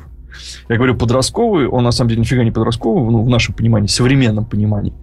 А на тот момент он был именно идеальным подростковым хоррором. Там был известный молодой актер, который играл там э, э, мальчика э, Кори Хайм, царствие ему небесное, по-моему, да. Там был Гэри Бьюзи молодой еще. И там была великолепная история про оборотня. То есть и вроде как там, там все на своих местах, короче. Там есть мальчик-инвалид, там есть дядя, который ему не верит, но готов поверить, там есть о, жуткий оборотень, который устраивает террор в небольшом городке. То есть вот это чистый кинг, золотой кинг, что называется. И в фильмах, и в книгах. Рекомендуется к просмотру просто потому, что вот. Потом, конечно, все пошло немножечко по тому самому месту, потому что Кинг решил, что он может снимать сам. Он снял фильм «Максимальное ускорение» с Эмилио Стевесом. И это был совершенно жуткий провал, потому что там... Да ладно, это же трешак трешаком. Ну, ты знаешь, это сейчас... Я просто, я, откровенно говоря, я просто забыл совсем, что снимал Стивен Кинг. Да, Вообще да, мне это... Может, я даже об этом не знал, но я фильм смотрел, но... Что-то я не помню, что. Ну вот до этого Кинг играл как в эпизодах каких-то своих э, фильмов, сериалов. Он даже главную роль в одном э, сериальчике сыграл в главной роли по своему рассказу дикого тупого чувака. Ему, кстати, удалась эта роль. Он, он очень хорошо сыграл дико тупого чувака. Но вот режиссер из него оказался никакой, потому что было ощущение, что это дикий тупой чувак снял максимальное ускорение. Это фильм про то, как все машины сходят с ума, а потом договариваются с людьми за бензин. Просто это очень плохой фильм. Он почему-то потом был снят снова. У него есть ремейк. Тоже очень плохой. И после этого Кинг не брался больше за режиссуру, и как-то так получилось, что все дальнейшие фильмы стали, ну, либо плохими, либо как-то не очень хорошими. Ну как, «Останься Нет, со мной», отличное вот, «Останься кино. со мной» был последний, но это... Типа, не, «Бегущий же, человек», что, плохое кино? Вот тут отдельная тема. Во-первых, «Останься со мной» — это не хоррор, это драма. Ну, это драма, да. Это был впервые Кинга поставили, он, оказывается, многие с удивлением узнали, что он снимает, пишет не только фильмы ужасов, э, не только ужасов, э, рассказики и произведения здоровенные, но, оказывается, и драмы пишет. Что, и вот это... что самое поразительное, там снимается Джерри О'Коннелл. Это, помнишь, был такой раньше сериал «Слайдерс», Конечно. «Параллельные миры». Он там главную роль играл. Это культовый а... актер. Там да, все... да. А в «Останься со мной» он играет пухленького мальчика. И так да? получилось, что «Останься со мной» я посмотрел очень поздно. Гораздо позже, чем а, «Параллельные миры». И когда я уже, уже и параллельные миры дам давно уже перестал смотреть, потому что они там скатились в шлак, и его уже там давно там не было. Значит, там уже другие герои были. А этот фильм решил посмотреть кинговский. А, и тут я замечаю пухленького мальчика, который очень похож на Оконова. И понимаю, потому что это он, прям точно он. И думаю, насколько же все-таки парень-то изменился в лучшую сторону. Ну, Сейчас-то да. про него уже все забыли, да, но у него ну, был как? определенный пик карьеры такой очень ну. хороший. Ну, о нем недавно вспоминали, когда в фильме «Пираньи 3D» ему откусили член. А, это вообще был шедевр, я считаю, он вообще молодец. А, да, у меня главное, что самое интересное, ты не поверишь, вот после «Пираньи 3D» у меня такой случай был, я пришел туда э, на этот фильм с э, женой и с, э, со своим знакомым, да, каким знакомым, близким другом достаточно. А, Ромы. И мы в итоге сели, значит, э, они, она уже, она несколько раз на меня обернулась, говорит, Тельман, что это? Тельман, что это? Ты ж, давай, давай выйдем, я не, я не буду это смотреть, это ужас, Тельман. И так далее. Я сижу, да ладно, нормально, ты успокойся, что ты, давай смотри нормальное кино, что ты... В итоге мы, собственно, досмотрели. Я в восторге был. Мне фильм безумно понравился, потому что это прям чистейшей воды, очень качественный трешак. Очень крутой. А, и в итоге э, мы выходим, ее всю трясет. Я говорю, что случилось? Причем Э, человек, который постоянно ходит со мной в кино, да, постоянно ходила, да, со мной в кино. И, ну, вот, и э, я как бы думал, что он как бы норм... И, знаешь, я никогда не видел, чтобы она над какой-то драмой там плакала, там, или еще что-нибудь подобное, или где-то чего-то боялась. То есть она абсолютно спокойная, достаточно уравновешенная. А тут я вижу, что человеку реально так на психику на... подействовало достаточно серьезно. Я после этого фильма ее привел домой еще там, э, по-моему, две комедии подряд я ей включил, понимаешь, какие тупые ржачные, для того, чтобы хоть как-то отвлечься, вроде более-менее помогло. Так что я к тому, что «Пираньи 3D» это было такое серьезное кино. Прекрасная роль Коннелла. Вот, на самом деле, да, возвращаясь к «Останься со мной», почему я вообще так не промелькнул по этому фильму не быстро. Просто э, вот тут Кинг еще одну фишечку нашел, которую впоследствии станет, ну, не, не настолько в кино значимый, как в его романах. Он очень круто показал атмосферу 50-х. И очень круто показал мир детей. Впоследствии он возвращался к этой теме неоднократно, чуть позже об этом. Э, но вот именно историю, просто драматическую историю нескольких друзей, которые идут ну, куда-то по своему маленькому городку. Опять же, он очень круто сыграл в том, что это был штат Мэн. То есть, если кто не знает, штат Мэн это большое количество деревьев, это леса, это там неподалеку горы, Вроде бы. А может и нет. Я хреново знаю географию Америки, извините. Но это те самые места, где дети могут поверить, что там водится волшебство все еще. Вот. И Фильм обязательным все... просмотру. Давайте больше да, ничего да. о нем говорить не будем. Это, Просто это кино обязательно это, надо посмотреть. Да. И вот... Э, это не ужасы, это драма. Абсолютно не ужасы, да. И я вот сейчас, кстати, даже подумал, у меня вот старший сын, ему 11 лет, он этот фильм не видел. Но по сути фильм нифига, наверное, не для 11-летнего. Я вот думаю, показать ему, не показать. Покажи вместе с э, клубом завтрак. Мне кажется, ничего не первый. Клуб завтрак обязательно просмотр. Только потом, после. После. Да, наверное. Потому что у меня вот, э, знаешь, у меня есть фильмы, мы как раз сегодня в киночатике это обсуждали, там э, наш один из э, киноманов спросил у меня, Тельма, а каким ты фильмом ставишь 10 из 10? А, я ему сказал, что вообще для меня нету тех фильмов, в которым я могу поставить десятку за качество, да, то есть десятка чаще всего ставится, ну, 90%, как мне кажется, десятка ставится тем фильмом, которые просто тебе очень очень сильно легли на душу, да, которые ты прям прочувствовал именно э, там немного себя, что ли, увидел там, или еще что-нибудь подобное, да. И вот «Клуб завтрак» как раз-таки это один из тех фильмов, который мне ставит 10 из 10, потому что Согласен. Это, это, это, это такой, он очень душевный, он настолько подростково углубленный, да, то есть это, это это нечто такое, что после просмотра которого тебе становится очень кайфово и очень тепло на душе. Жалко, а если... он не по Стивену Кингу. Если кто-то не смотрел «Клуб завтрак», это так, мы вне Стивена Кинга, это, конечно, фильм обязательным просмотру. Я не могу тут еще сделать большой... Да, Breakfast Club. Культ, культовый американский фильм, немножко устарел, но до сих пор великолепно. Я тут не могу не сделать ремарочку. А, примерно в то же время, как вышел «Остаться со мной», вот реально в том же году, это 86 год, сняли наши э, советские мультипликаторы э, мультфильм по Стивену Кингу. «Сражение» он назывался, по рассказу Поля Боя.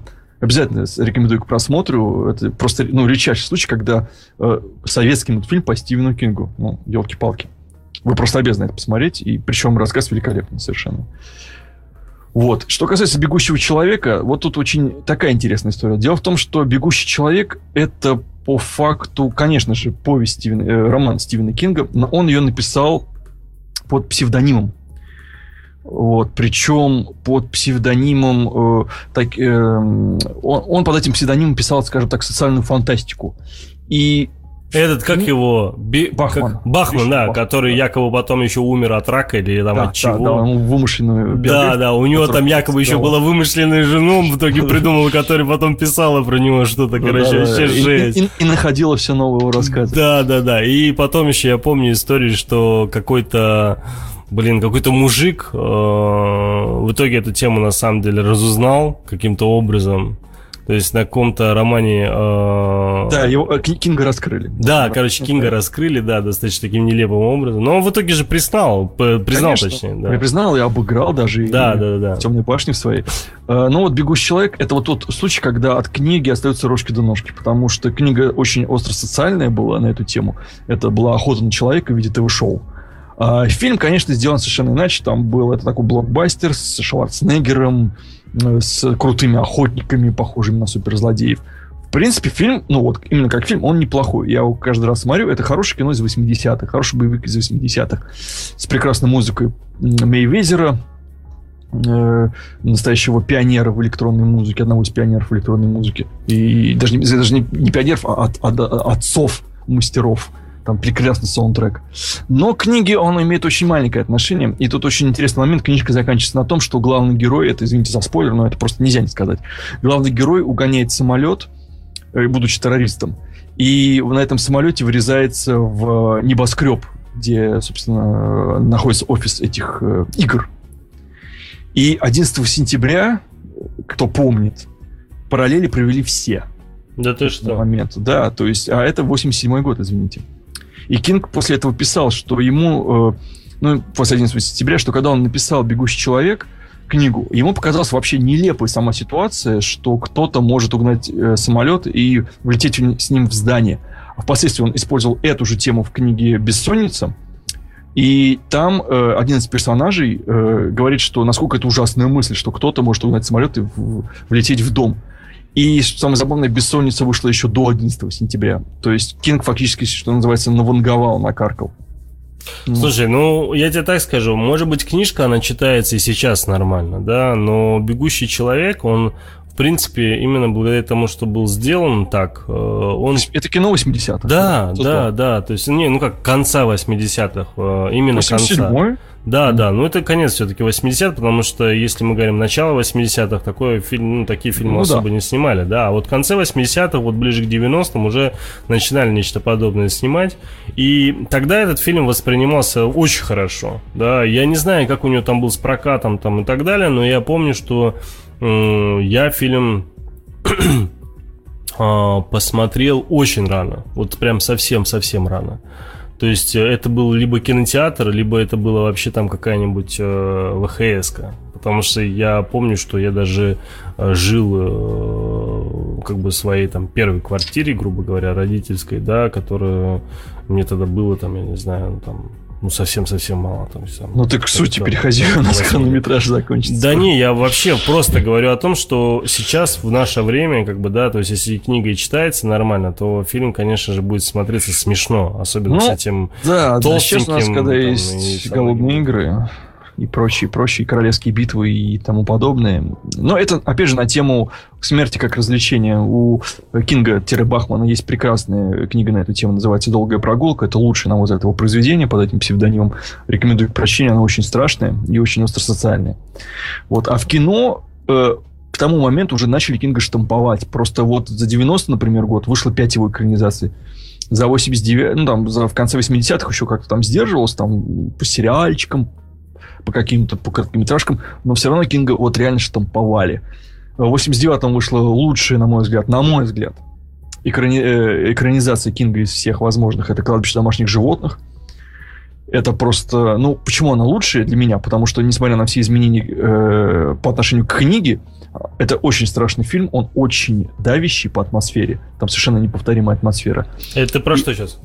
Кладбище домашних животных. А, так быстро перешел. Да, не ну, успел приходится, запомнить. Вот, э, потому что, ну, во-первых, книжка самая страшная, потому что Кинг заходит в такие дебри, в которые да фиг даже... с книжкой. Кинг... Я честно тебе скажу, это, наверное, один из самых тяжелых фильмов, которые да, я вообще он тяжелый. Тут именно страшно. Во-первых, это и тема потери ребенка, и тема того, что происходит после смерти. Потеря вообще, в принципе, семьи, да. А... Ну, тут именно ребенок все-таки, ну, согласись. Ну, не потом, мам с папой. Потом, потом. Вот. После ребенка-то что было потом? Ну, это уже понеслась как бы по накатывающей. Ну да, да я говорю, потеря семьи, я из-за этого есть, и говорю. Да, опять есть... же, и тут и сыграла и тема зла, которая как болезнь распространяется, поглощ, пожирает целые семьи и безумие, одержимости. На да там вот этот сам, знаешь, вот это даже не то, что, что случилось, да, и как случилось. Важно именно подача вот мне очень сильно напрягла сама подача всего этого дела, да, то есть она прям была настолько жуткой, да, да, что да. смотрелось это прям крайне тяжело. Это один из самых тяжелых фильмов, э, которые я помню вот именно в те там конце в конце 90-х, да. Это был прям такой фильм, который мне запомнился на всю жизнь, вот в прямом смысле этого слова. Он вышел, да, в конце 80-х, мы да. посмотрели с тобой в начале 90-х, но это реально одна из лучших экранизаций, одна из самых страшных, по одной из самых страшных книг. Э, Причем сняла его женщина-режиссер Мэри Ламберт. Э, настоящий... По-моему, вторая часть. Я помню, что даже вторую смотрел какую-то часть. Да, она вышла, кстати, не по книжке совершенно. Тоже и Мэри Ламберт сняла, но Кингу она понравилась очень сильно. Он сказал, что это прям вообще охренеть как, потому что там была и страшная собака, которых он так не любит. И, естественно, убийство собак. И целая тонна оживших мертвецов. И эм, э, тема некие темы, которые он понял в первой части, они пусть несколько, ну, я использую это ужасное слово попсово, но было использовано великолепно совершенно. Он был более голливудским, но очень отвратительным и, в принципе, очень неплохим. Отвратительным, есть... но, в принципе, очень неплохим. Ну, то есть, я, да. я так скажу, вот после этого фильма я, когда выхожу, не то чтобы даже где-то рядом, если рядом где-то улица, дорога там и так далее, я к своим детям отношусь очень прям осторожно, безумно. Да? Ну, то это есть, понятно. То есть да. я к тому, то, что вот и такие вот фильмы, они заставляют тебя 100, блин, 200, 500 раз заставляют думать над тем, как бы обезопасить своих детей, чтобы они были рядом, не дай бог, куда не уйдет, всегда за ним присматривая, нигде не оставляет там и так далее. Да, но на самом деле это был последний такой фильм по Кингу за очень долгий потом период, который был реально прям крутым, э, хорошим, э, высококачественным. Потому что пошли потом фильмы, так сказать, категории «Б». Я вот «Ночную смену» буквально на днях пересматривал. Это по небольшому рассказику снят фильм. Совершенно ничего там от рассказа нету. Вообще ничего от рассказа нету. И фильм так себе. Ну, он на самом деле реально так себе, но он очень атмосферный. То есть, вот прям, если хотите атмосферного фильма ужасов, такого старого, из 90-х, посмотрите «Ночную смену». И он прям вот дико атмосферный. Там великолепно Брэд Дурев играет. Тогда из двух самых ярких его ролей. Возможно, из-за того, что он внешне круто там выглядит. Но фильм прям, он такой второсортный фильм ужасов, но очень атмосферный. Даже тогда же вышло в 90-м году, 90-й год вообще очень золотой для Стивена Кинга, тогда вышло «Оно». Это не полнометражный фильм, это, конечно, мини-сериал, но он выходил и как полнометражный четырехчасовой фильм. Это, наверное, как многие считают, лучшее книжное произведение Кинга и один из ну, не скажу, что это лучшая его экранизация, но это, без сомнения, один из двух самых лучших страшных клоунов в истории кинематографа вообще. И, потом, и там слилось просто все, что Кинг наработал до того в книгах, оно все слилось в этом произведении. И замкнутое пространство в котором люди потихонечку сходят с ума. В, том, в, том, в фильме, причем и в книге это и в виде города небольшого, и в виде отдельных мест. Ты про это... оно, оно сейчас говоришь? Оно, да. Я, я откровенно говорю, я никогда не понимал прикола э, детей, которые боялись этого фильма. Типа, yes. я боюсь клоунов, там то, все, пятое, десять. Чего такого-то? Ну, ты знаешь, я, что... я не понял, откровенно тебе скажу. Я причем смотрел в достаточно в юном возрасте этот фильм. Ну, я никакого страха от этого картины не видел вообще. Я Но этот фильм не... даже не добавил его в список, потому что я его все-таки считал как некий такой мини-сериал все же. Ну, это мини-сериал, но его нельзя не упомянуть, потому что это квинтэссенция. Э, очень много у Кинга и в, и в фильмах, и в книгах. Вот о чем я говорю. Угу. То есть и, это и прекрасный совершенно э, кино и книга про детей и их дружбу. Причем в фильме это удалось просто великолепно. Вот эта вот теплая ламповая атмосфера того времени, когда дети собираются и начинают это играть да. в свои игры. То есть это, это да. блестяще сделано. Э, Блестяще сделано то, что есть город, под которым живет некое чудовище, из кроме этих детей, никто не видит, с которыми они борются, которые э, сражаются с детьми, используя их собственный страх. То есть великолепно в фильме это сделано, ну и в книге, соответственно. Ну ладно, Но... оно может долго обсуждать. Давай мы да, дальше ну, лучше пойдем. А... Квинтэссенция. Стоит его посмотреть. Сейчас вот делается просто ремейк, к чему я хотел подвести, в виде двух полнометражных фильмов. И вот посмотрим, каким оно будет, потому что, с одной стороны, тема дико актуальная, а с другой, до сих пор она очень актуальная. Мне кажется, будет куда взрослого. круче, чем было до этого. Ну, увидим, я очень увидим. на это надеюсь. Просто, знаешь, двух... история большая, но в двух вот этих вот часах, там, или сколько он будет идти. Четырех ну, часах? Ну, хрен его знает. Там же две части будет. будет. Смотря сколько каждый будет идти.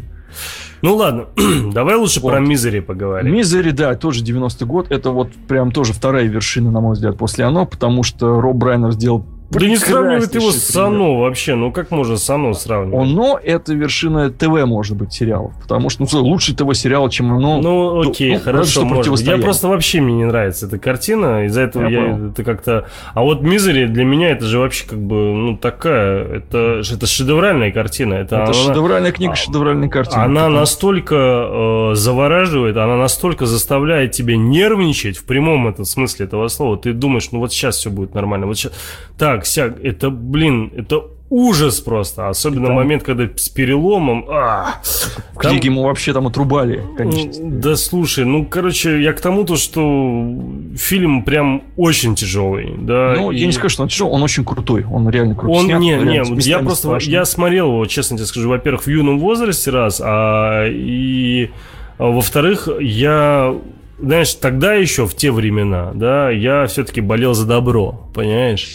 Это сейчас я бы придерживал бы, скорее всего, э, как ее, Кити Бейтс или как ее, Кити Бейтс, да, по-моему, да? Энни Уилкс она играет, да. Да, и э, вот я бы сейчас бы ее поддерживал, там, грубо говоря, то есть, а, а вот в то время нет, ты что, я был за, на стороне писателя, и, блин, это было вообще просто...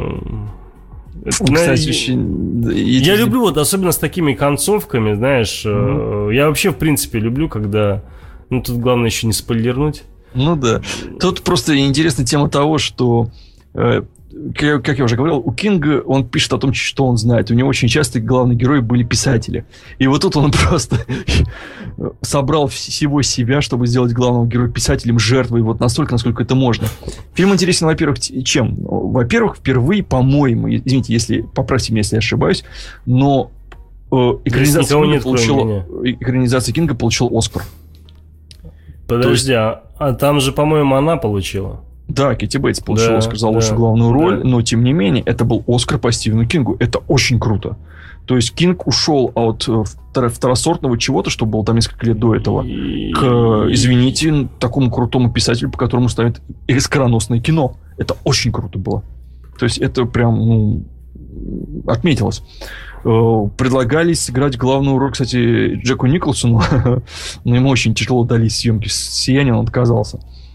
Вот, и Аль Пачино предлагали, Де Ниро предлагали, Харрисону Форду предлагали, э, э, там Д, Майкла Дагласу предлагали, он же Дуглас. Дуглас. Да кому только не предлагали, там Дрейфусу. Все они отказались, потому что, ну, как это...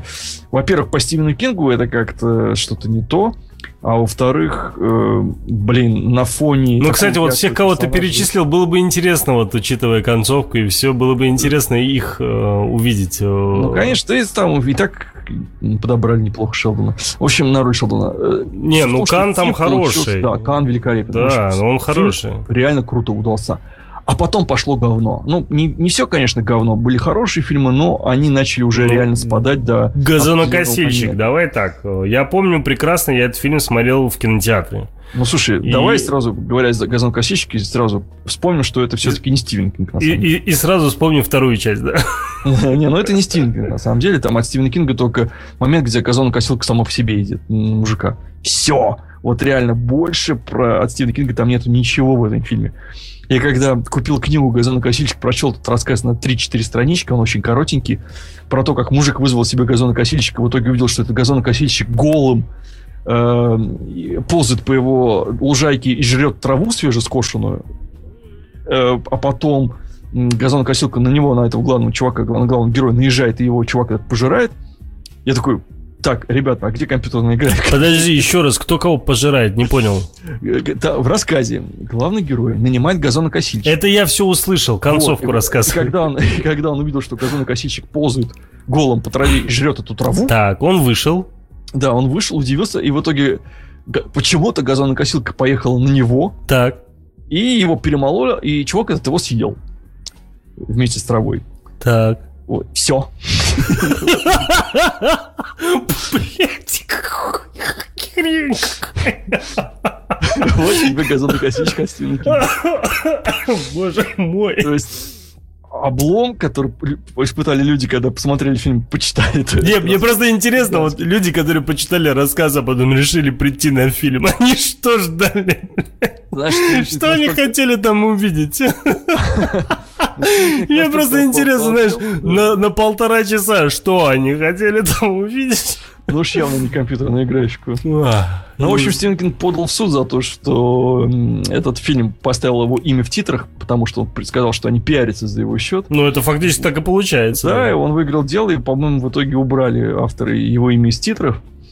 Э, ну, в общем, это не фильм по Стивену Кингу. Я понял, да, да. Слушай, а я, главное, думаю, нифига себе, какой странный Стивен Кинг, как он так с такую интересную компьютерную тему придумал. С чего вдруг? Да. На самом деле было еще несколько неплохих фильмов. Э, потом после, после Кинга было «Иногда не возвращаются». Ну, так, фильм категории «Б». На, на очень, по очень хорошему рассказу, на очень хорошую тему. О, Слушай, а ты смотрел «Темную половину»? Да, вот про нее хотел как раз да, рассказать. расскажи. Э, на самом деле, действительно, один из недооцененных, на мой взгляд, э, фильмов по Кингу, его снял Джордж Ромеро, уже уйдя от темы мертвецов. Он интересен тем, что Кинг, когда его писал, он разыграл вот эту фишку со своим альтер со своим этим Бахманом, который якобы умер. Вот, и э, сделал это главной темой э, повести. То есть там как бы писатель хоронит свой псевдоним, псевдоним оживает и начинает убивать людей потому что он хочет, чтобы писатель его вернул к себе. Как темное окно, похоже, чем. Ну, вот как-то так. Там как он еще... называется? Темное, не, не темное? Как э, Потайное окно. Потайное окно, да. да. Ну, вот, Тайное окно. Только, да, только там как бы, извините за ну, спойлер, да, да, да, да, да, да, А здесь тут еще сыграло то, что это еще нерожденный брат-близнец. То есть это даже вот так вот главного героя. Потому что там начинается с того, что эм, удаляют опухоль из мозга в виде этого глаза нерожденного брата-близнеца. То есть там целая куча всего сложилось. В итоге все это переросло в очень крутой, на мой взгляд, мистический триллер. Очень рекомендую его посмотреть. Он Я просто его не снят. смотрел. Он неплохо снят. Джордж Ромеро снял неплохой фильм. Там интересно обыгрывается тема воробьев, как проводников с того света. И, в общем, я его рекомендую посмотреть. Просто. Ладно. Потом были нужные вещи тоже знаковое произведение у Кинга в книге. Я вообще не понял фильм, честно. Меня Знаешь, это был фильм как раз на тему проклятых вещей, но в этот раз они сами не по себе несли зло, а их распространял некий сатана, ну, некий дьявол.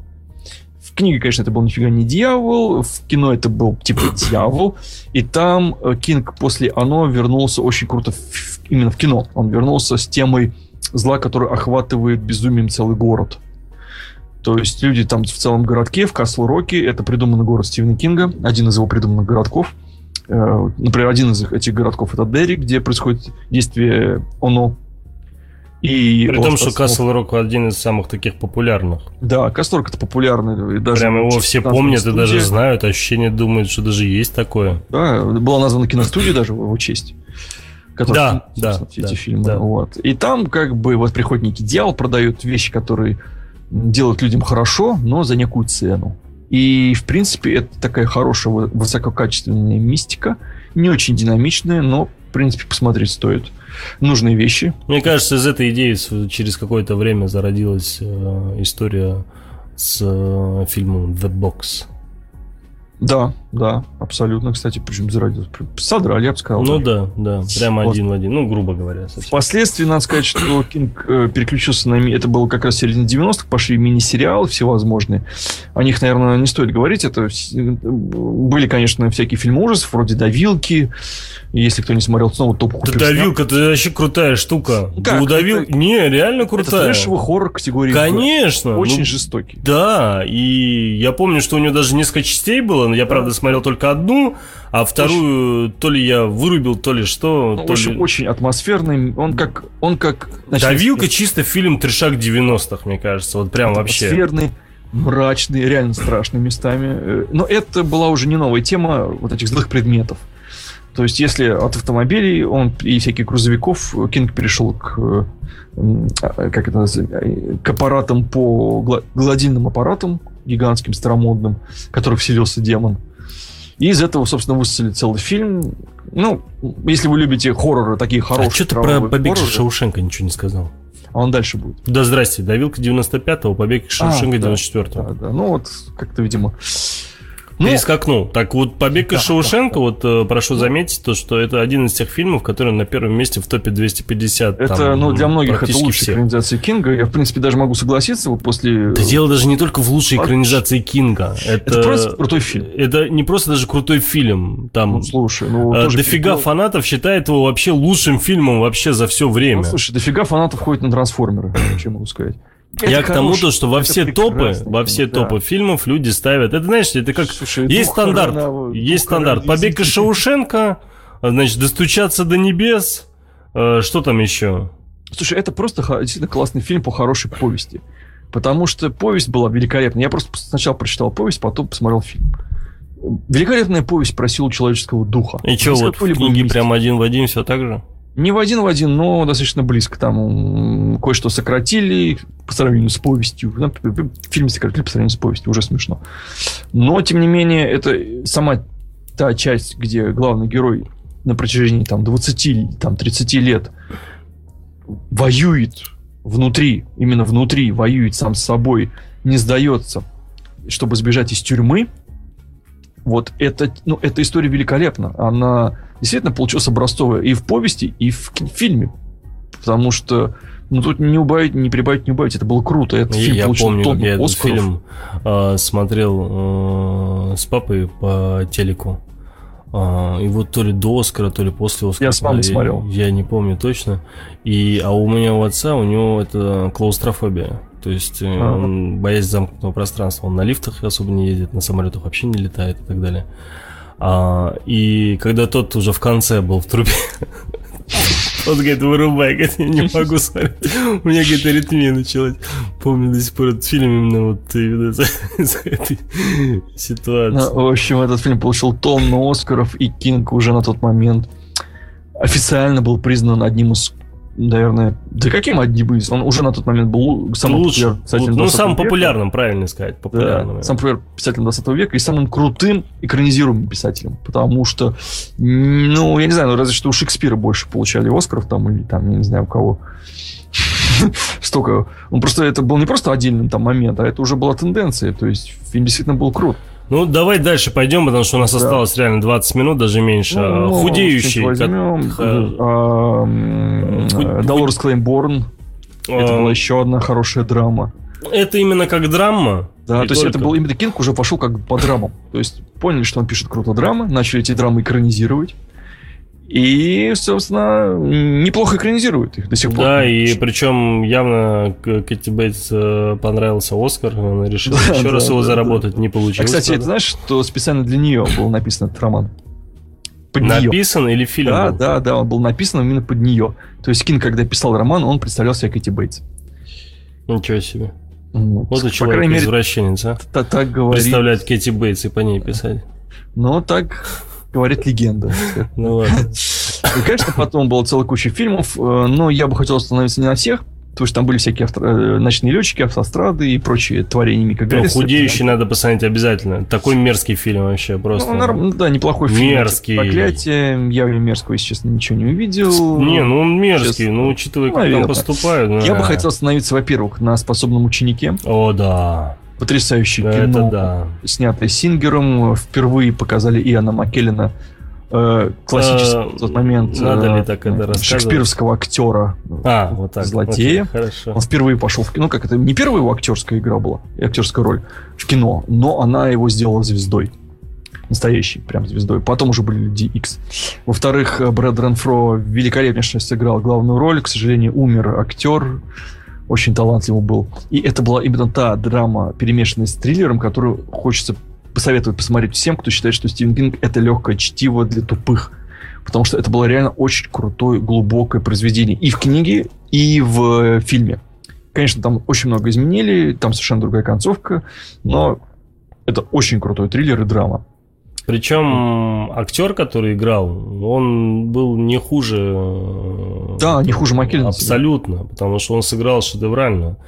Парень умер в 25 лет, э, абсолютно мало. Я, правда, не помню, из-за чего, честно тебе скажу. Я не знаю, ты знаешь, не знаешь. Вот. Я помню, что он умер совсем молодым, э, и безумно жалко, когда такие Ну, люди... наркотики там были. ну, может быть. Он, кстати, не первый актер, который играл у Кинга, который впоследствии умер, к сожалению. Из молодых, я имею в виду. Там Кори Хайм тот же. Ну, то есть там, э, там актерская игра на высоте. Да. Вот реально. И, и режиссура бы, прекрасная, актерская игра совершенно Надо посмотреть обязательно. Следующий а. фильм «Зеленая миля», который э, для многих после побега Шаушенко на втором месте. Это прям Тут, вообще... Это тоже режиссер Фрэнк Драбон. Причем да, да. все считают, что только он умеет э, да, да, покинул, да. хотя это на самом деле ни хрена не так. И вот, вот честно, это ни хрена не так. Вот. Если честно, вот, вот э, положа руку на сердце, мне «Зеленый мили» понравился, но ничего интересного такого я там не увидел. Я честно тебе скажу, я его посмотрел прям чуть ли не сразу, как он вышел. Вот практически сразу. А, и мне фильм понравился безумно. Я ему поставил крепкую девятку. И он мне чем-то тогда зацепил. Вот прям вообще очень-очень зацепил. Причем он даже мне понравился больше, чем а, «Побег из Шоушенка». Я не знаю почему. Фильм прям очень крутой. Ну, опять же, каждому ну, свое. Тут, да, но мне он не понравился, честно говоря, просто потому, что он был снят очень по он был очень предсказуемым. То есть я точно знал, что будет в каком-то моменте, еще до того, как этот момент начинается. Не, и... вот это да. да вот ну, это голливудское ну, выжимание. Ну, трех часа. Э, фильм, по-моему, даже больше, чем три часа идет, если не ошибаюсь. Ну, он длинный, ну, нет, это, это хорошее кино, тут даже не надо спорить, просто я хочу сказать, что Дарамонт, ну да, он, ему вновь удалось, он там получил кучу номинаций на разные премии, включая там номинацию на Оскар, но э, это не единственный хороший фильм по Кингу. Вот про это. Вот, вот потом, конечно, да, пошел... Давай дальше, 15 минут осталось. Ну, Мы слушай, тут уже, как это, на надо, беговой дорожке уже. Не, на самом деле, э, тут такая тема, что пока снимали там «Сердца в Атлантиде», который, конечно, совершенно не про то, про что книга, хотя там сыграл Энтони Хопкинс, и это, в принципе, неплохое кино. А мне фильм, честно, не особо понравился. Вот, но он... Не проникся. Это, во-первых, это хорошая книга, это очень мощная книга, посвященная тому поколению, э, которое роди... Э, выросло в 50-е, 60-е, и становление получило в 70-е, то есть поколение Кинга. Это полубиографическая книга.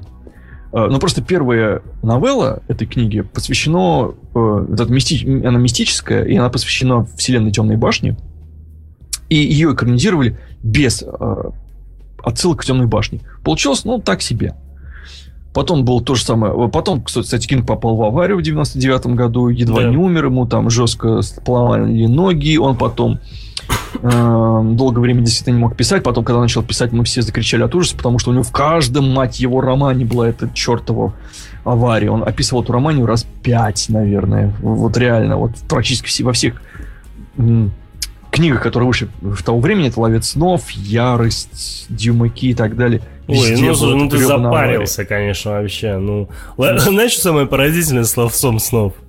А, значит, мне его как-то посоветовали посмотреть. Просто посмотри «Ловец снов». Причем я где-то на кинофоруме, по-моему, прочел. И в итоге я думаю, ну дай гляну. Я не смотрел, что это Стивен Кинг. Я не знал, что это ужасы. Я не знал, что это вообще там фантастика какая-то или еще что-нибудь подобное. Я думал, что драма, ловец снов и ловец снов, окей. И все-таки как хорошо, когда ты не знаешь ни черта о фильме. Я был в восторге от картины. Я поставил 8 из 10 от неожиданности, понимаешь? Потому что я, я, во-первых, ну, смотришь про друзей, понимаешь? А потом, бац, один владеет одним, другой другим, думает, что за фигня, почти стоп, это какой-то... Это, это, это фантастика, да? что ли? Потом бац, бац, бац, бац, потом то, что происходит там в отдельном домике, потом эти инопланетяне, потом эта концовка. Я думаю, что это происходит? Что это за кино такое? А этот момент, когда у человека там в голове все это по полочкам разложено, где он бегает там от мозга, это же вообще крутотень просто. Ну, это дворец, э, дворец сознания, да, чер чертоги мысли, которые впоследствии были распиарены сериалом про Шерлока Холмса и Ганнибалом. Вот, уже тогда это использовалось. Да. Вот уже тогда Кинг это хреначил. Да. Может быть, он был не первым, но уже тогда он с успехом это все делал. Потом просто, на самом деле, целая куча всего начала выходить. Тайное окно мне лично не понравилось. Я, а, ну, ну, так, он, знаешь, он на самом деле реально близко снят к произведению, к, к книге. Реально Деп. Мне кажется, Деп не подходит к этому. Ну, ну Деп нормально сыграл, там совершенно другая концовка, потому что в книге это такое, как бы неожиданно, что там главного чувака вот так вот. Uh-huh. А в фильме они сделали с полностью точностью да наоборот. Uh-huh. В итоге.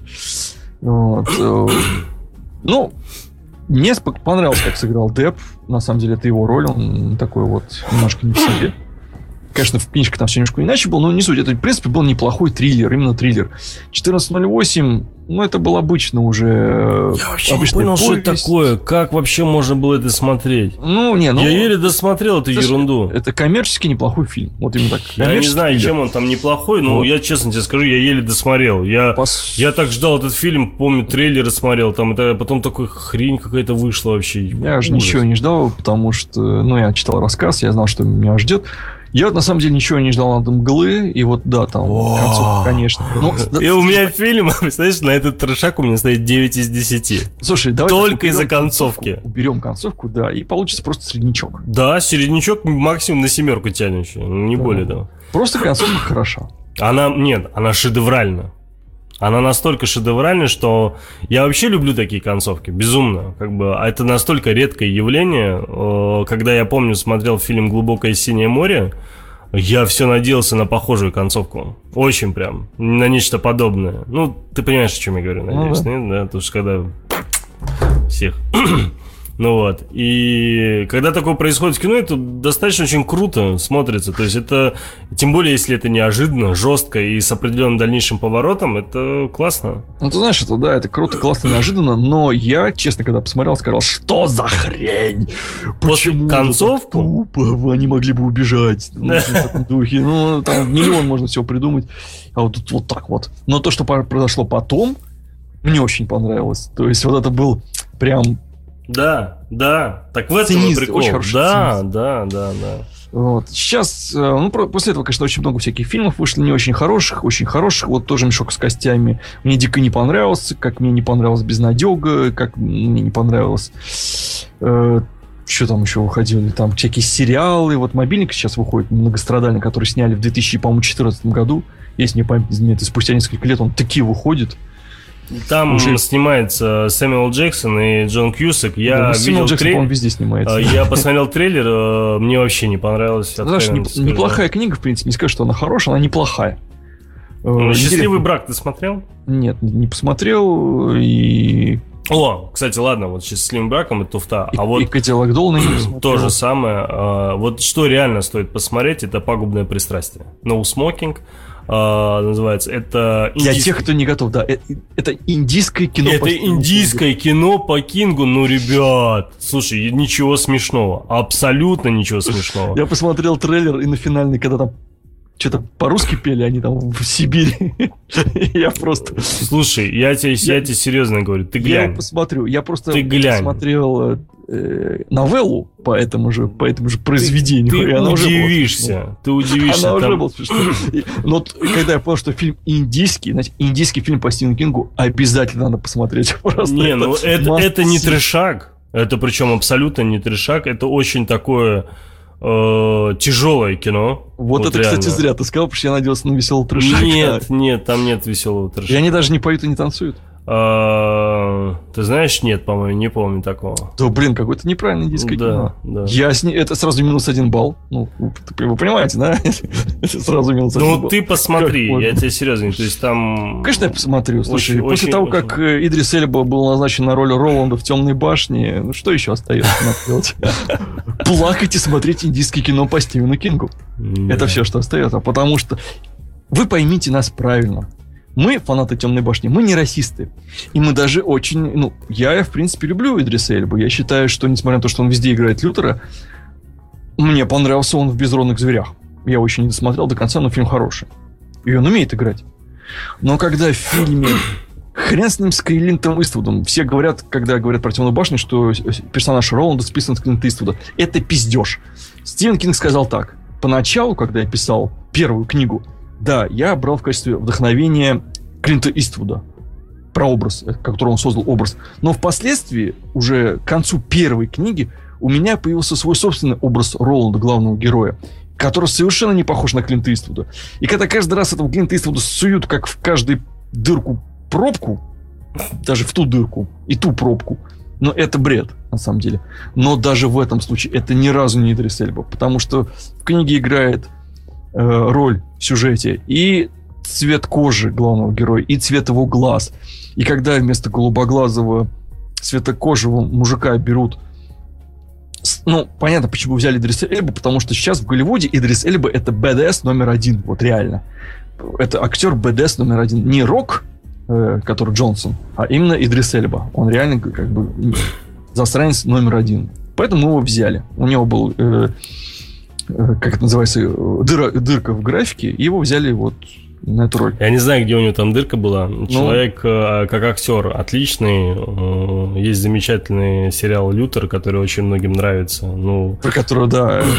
Я откровенно тебе скажу, мне Лютер так не зашел, как большинству, потому что я считаю, это просто какой-то попсой. Ты что... посмотри «Безродных зверей» Фукунаки. Вот там он реально крут. Как еще раз называется? Без, Безродные звери. Это телевизионный фильм э, э, Фукунаги, э, Фукунага. Нет, ее имя, не фамилия, нет, не склоняется. От автора, короче, настоящего детектива первого сезона. Про И что? гражданскую войну. Ой, блин, точняк! Я хотел его посмотреть. Я помню, даже трейлер его видел. Слушай, я его точно, Там Эльпа точно. показала, какой он. Он там этого самого играет, по-моему, то ли диктатора, то ли, как, короче, Ну, военного какого-то. да. Да, да, да, да, да, да, что-то такое. То есть актер крутой. Но мы все воем от того, что, во-первых, взяли его на главную роль. Э, А вы это кто вообще? Типа фанат- фанаты? фанаты, да. Я тебя умоляю, кого интересно вообще? А во-вторых, ну пошел ты, дорогой, мой дорогой сладкий.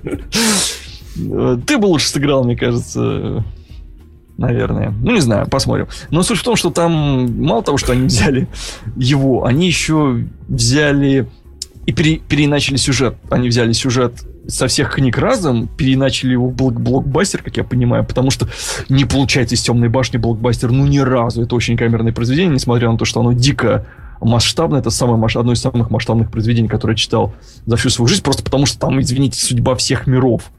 Но при этом все в достаточно м, маленьких э, масштабах, э, в маленьких локациях и в камерных э, сценах происходит. И студия хочет, когда я прочитал, что студия хочет получить из этого новую франшизу вроде «Властелин колец», я заржал голос, потому что студия не понимает, что она взяла вообще экранизировать. Они не понимают, за что они берутся. Это все равно, что сделать, я не знаю, из сериала про ментов «Улицы разбитых фонарей» э, «Неудержимых». Франшизу в духе «Неудержимых». Вот примерно такое вот. Ну а что, вполне возможно сделать что-то. Да, со взрывами, да? Да. И с Дукалисом, который там выстрелом с дробовика сносит половину черепа Это нереально. Вот. И Да не слушай, у нас все, что было нереально, в итоге стало реальным. Ну, конечно, это будет совершенно коммерческое кино, э, что-то там совершенно дикое, мы же там плачем, рыдаем. Но я, например, этого фильма ждал, реально, я этого фильма ждал э, 18 лет. Ну, мы последние лет 7 точно, потому что на Кинолепре эта тема обсуждается, по-моему, с самого создания, А, с кино- момента создания Кинолепра. И на кинофорумах, и на всех Да, да, да, сайтах, да. посвященных Кингу. Другое дело, что мы не это кино ждали, которое снимает, но что тут поделать. Возможно, оно будет хорошим. Кстати, вот я надеюсь. Я даже схожу в кино. Я возьму с собой платочек, я буду рыдать какое-то время. Я точно знаю, что я с тобой точно не пойду в кино на этот фильм. Да ладно, потом я открою баночку пива и, и все пойдет как по маслу. В общем, исходя из нашей темы, про что я хотел подытожить. Раз я сегодня единственный пиздобольчик такой. Кинг очень экранизируемый режиссер. Он реально ой, экранизируемый писатель. Он прям, он даже сам был режиссером. Он даже сам специально написал сценарий для фильма «Лунатики». Мы его не затронули, потому что это не экранизация. Ну да, да. Ну, это как? Это его, по его сценарию. Получился так себе фильм про вампиров. Очень такой странный. Ну, очень, Он- очень странный. Да, очень но там зато этот фильм изве- можно посмотреть, потому что там в одной сцене играет и Стивен Кинг, и Клайв Баркер, и Джо Данте. И там целая куча его друзей. Он там нагнал друзей режиссеров и писателей, просто всех в одну тему. И, возможно, популярность Стивена Кинга как экранизируемого режиссера, который показал, что он не только хорроры пишет, но и драмы, стала причиной того, что Кингу дали в 2003 году, если мне память не изменяет, э, награду за вклад э, в американскую литературу. Это самая крутая литературная премия, которая в Америке может быть. Вот, то есть и там общество, там это была очень интересная история, я ее кратко расскажу. А, когда ему сказали, У что тебя ему две секунды. да, ну, не настолько кратко. Когда ему сказали, что дадут премию ему, е- первому писателю ужасов вообще в истории, вот эту премию, которую дают только серьезным Ну, ну, ну, ну, писателям, вс- весь, все общество литературно разделилось и культурное американское, потому что впервые такое произошло. И когда ему давали эту премию, возможно, под каким-то на- уп- напором на э, Голливуд, э, Ну, там, ну, и критики там что-то там поднажали. Но суть в том, что когда он получал эту премию, он сказал, во-первых, спасибо, ну, конечно, спасибо, там жене спасибо сказал. Он сказал так, знаете, есть очень много писателей, которые пишут в презираемом вами жанре ужасов, но они пишут настолько глубокие и умные книги, что вам бы стоит их почитать, а уже потом судить. И он потрясающе, можете найти в интернете его речь, она переведена на русский субтитрами, великолепнейшая речь была, она достаточно длинная, но она великолепнейшая, где он упоминает писателей, которые действительно пишут глубокое Прям жанровое- видео есть? э, Да, есть видео, да. надо будет глянуть. Э, жанровую литературу, который, кстати, тоже экранизируют, в том числе и того же Клайва Баркера, которым после этого он сказал, давайте я буду не, не последним, а я буду первым. Давайте вы будете читать, уважаемые критики, то, что мы пишем. Настолько это, потому что вот кино показало, что мы пишем драмы, мы пишем даже в ужасах, находим классных персонажей глубоких, мы пишем, поднимаем социальные конфликты, мы поднимаем семейные конфликты, конфликты семейного, тему семейного насилия. Давайте вы хотя бы это говно прочтете, прежде чем его поливать этим говном. И после этого действительно начали очень мало, но все равно писателям, которые пишут в этом жанре, давайте эту премию, действительно крутую премию, реально очень крутую премию. Кинг был тут первопроходцем, и я могу сказать, что возможно, и, не, и даже невозможно, в том числе потому, что он был очень популярен как э, автор, которого можно экранизировать. И сейчас и в России его экранизируют. Серьезно. То есть вот о чем я говорил в начале передачи. Покупают за один доллар его повести и экранизируют их как э, короткометражки, и даже как полнометражки, по-моему. И ставит спектакли, в том числе и в России. И там, я не знаю, мультфильмы про него снимают, по, не про него, а по его рассказам. То есть чего только не делают это действительно был писатель, и есть, слава богу, и есть писатель, который до сих пор актуален, он до сих пор пишет, и даже он пишет неплохо, 11.22.53, по-моему, так он назывался, ничего себе, 63, господи, со мной. Действительно, был очень крутой книгой, это вот недавно был мини-сериал от Амбрамса. И про... такой шлак сериальный. Ну, ты знаешь, я не соглашусь. Шлак сериальный то, что... вообще. Зачем посмотрел? Ну Для вот, чего ты так, а, а, я скажу, что несмотря на то, что он далек от книги, он довольно-таки интересен, и он очень хорошо сыгран, как, ну, по актерской теме. Там, правда, просрали весь финал. Вот финал там просран. Это я... Когда финал просран, поверь мне, все остальное тоже просрано. Да вот, нет, суть в том, что читайте Кинга и смотрите фильмы по нему. Не все они говно. Это вам не... Да, и никто не говорит. По... Это не фильмы по видеоиграм. И, по-моему, кстати, уже было ни одного фильма по Стивену Кингу не снял, ты знаешь. Слава тебе, Господи, это же не игры. Ну что ж, дорогие радиозрители, дорогие кинослушатели, спасибо огромное за то, что были с нами, слушали нас. Надеюсь, э, вам было интересно. Тельман в очередной раз не продлил нас до полуночи, как в том, в прошлом, э, на прошлой неделе он... А я просто сейчас убегаю, опять же, понимаешь? Опять убегаю, у меня сегодня просмотр ниндзя-черепашек. Ты что, обалдел, что ли? Кинга поменял на черепаш. Да, я готов тебе был что он на Варкрафт пошел неделю назад, поломал нам всю малину. Там человек прибежал. Ну слушай, братиш, здесь ну, кренги, ты не понимаешь ничего, здесь кренги. Ну, я тебе готов. Вот практически плюнуть в лесу. Я, я, я посмотрю ниндзя черепашка, но я посмотрю их в понедельник. Или там выходные. Да не, я с детьми ну, пойду, менять Кинга, извините, на... Да не, не, у нас, правда, уже слот закончился, из-за этого, правда. Сэм, спасибо тебе огромное, было очень интересно тебя послушать. Э, я вот, видишь, как далекий человек от книжек, к сожалению, Дело, не, дело, дело не в том, то, что читать. мне, э, скажем так, тяжело читать время. Ну, знаешь, мне просто читать, лень. кому-то детей мне, рожать. Мне просто лень. Вот видишь, вот так ты меня и определил, собственно, в этой. У тебя четверо детей, или там восемь детей, я уже не помню. Да, девять. А, девятнадцать, любимое число Стивена Кинга. Да, а я много читал. Да. Ладно, ну что ж, давайте послушаем э, музыку из саундтрека из э, фильма «Ловец снов». Э, на этом мы с вами прощаемся. Всем спасибо, до следующего четверга. Сэм, еще раз спасибо тебе большое. Пока. До новых встреч. Давай, пока.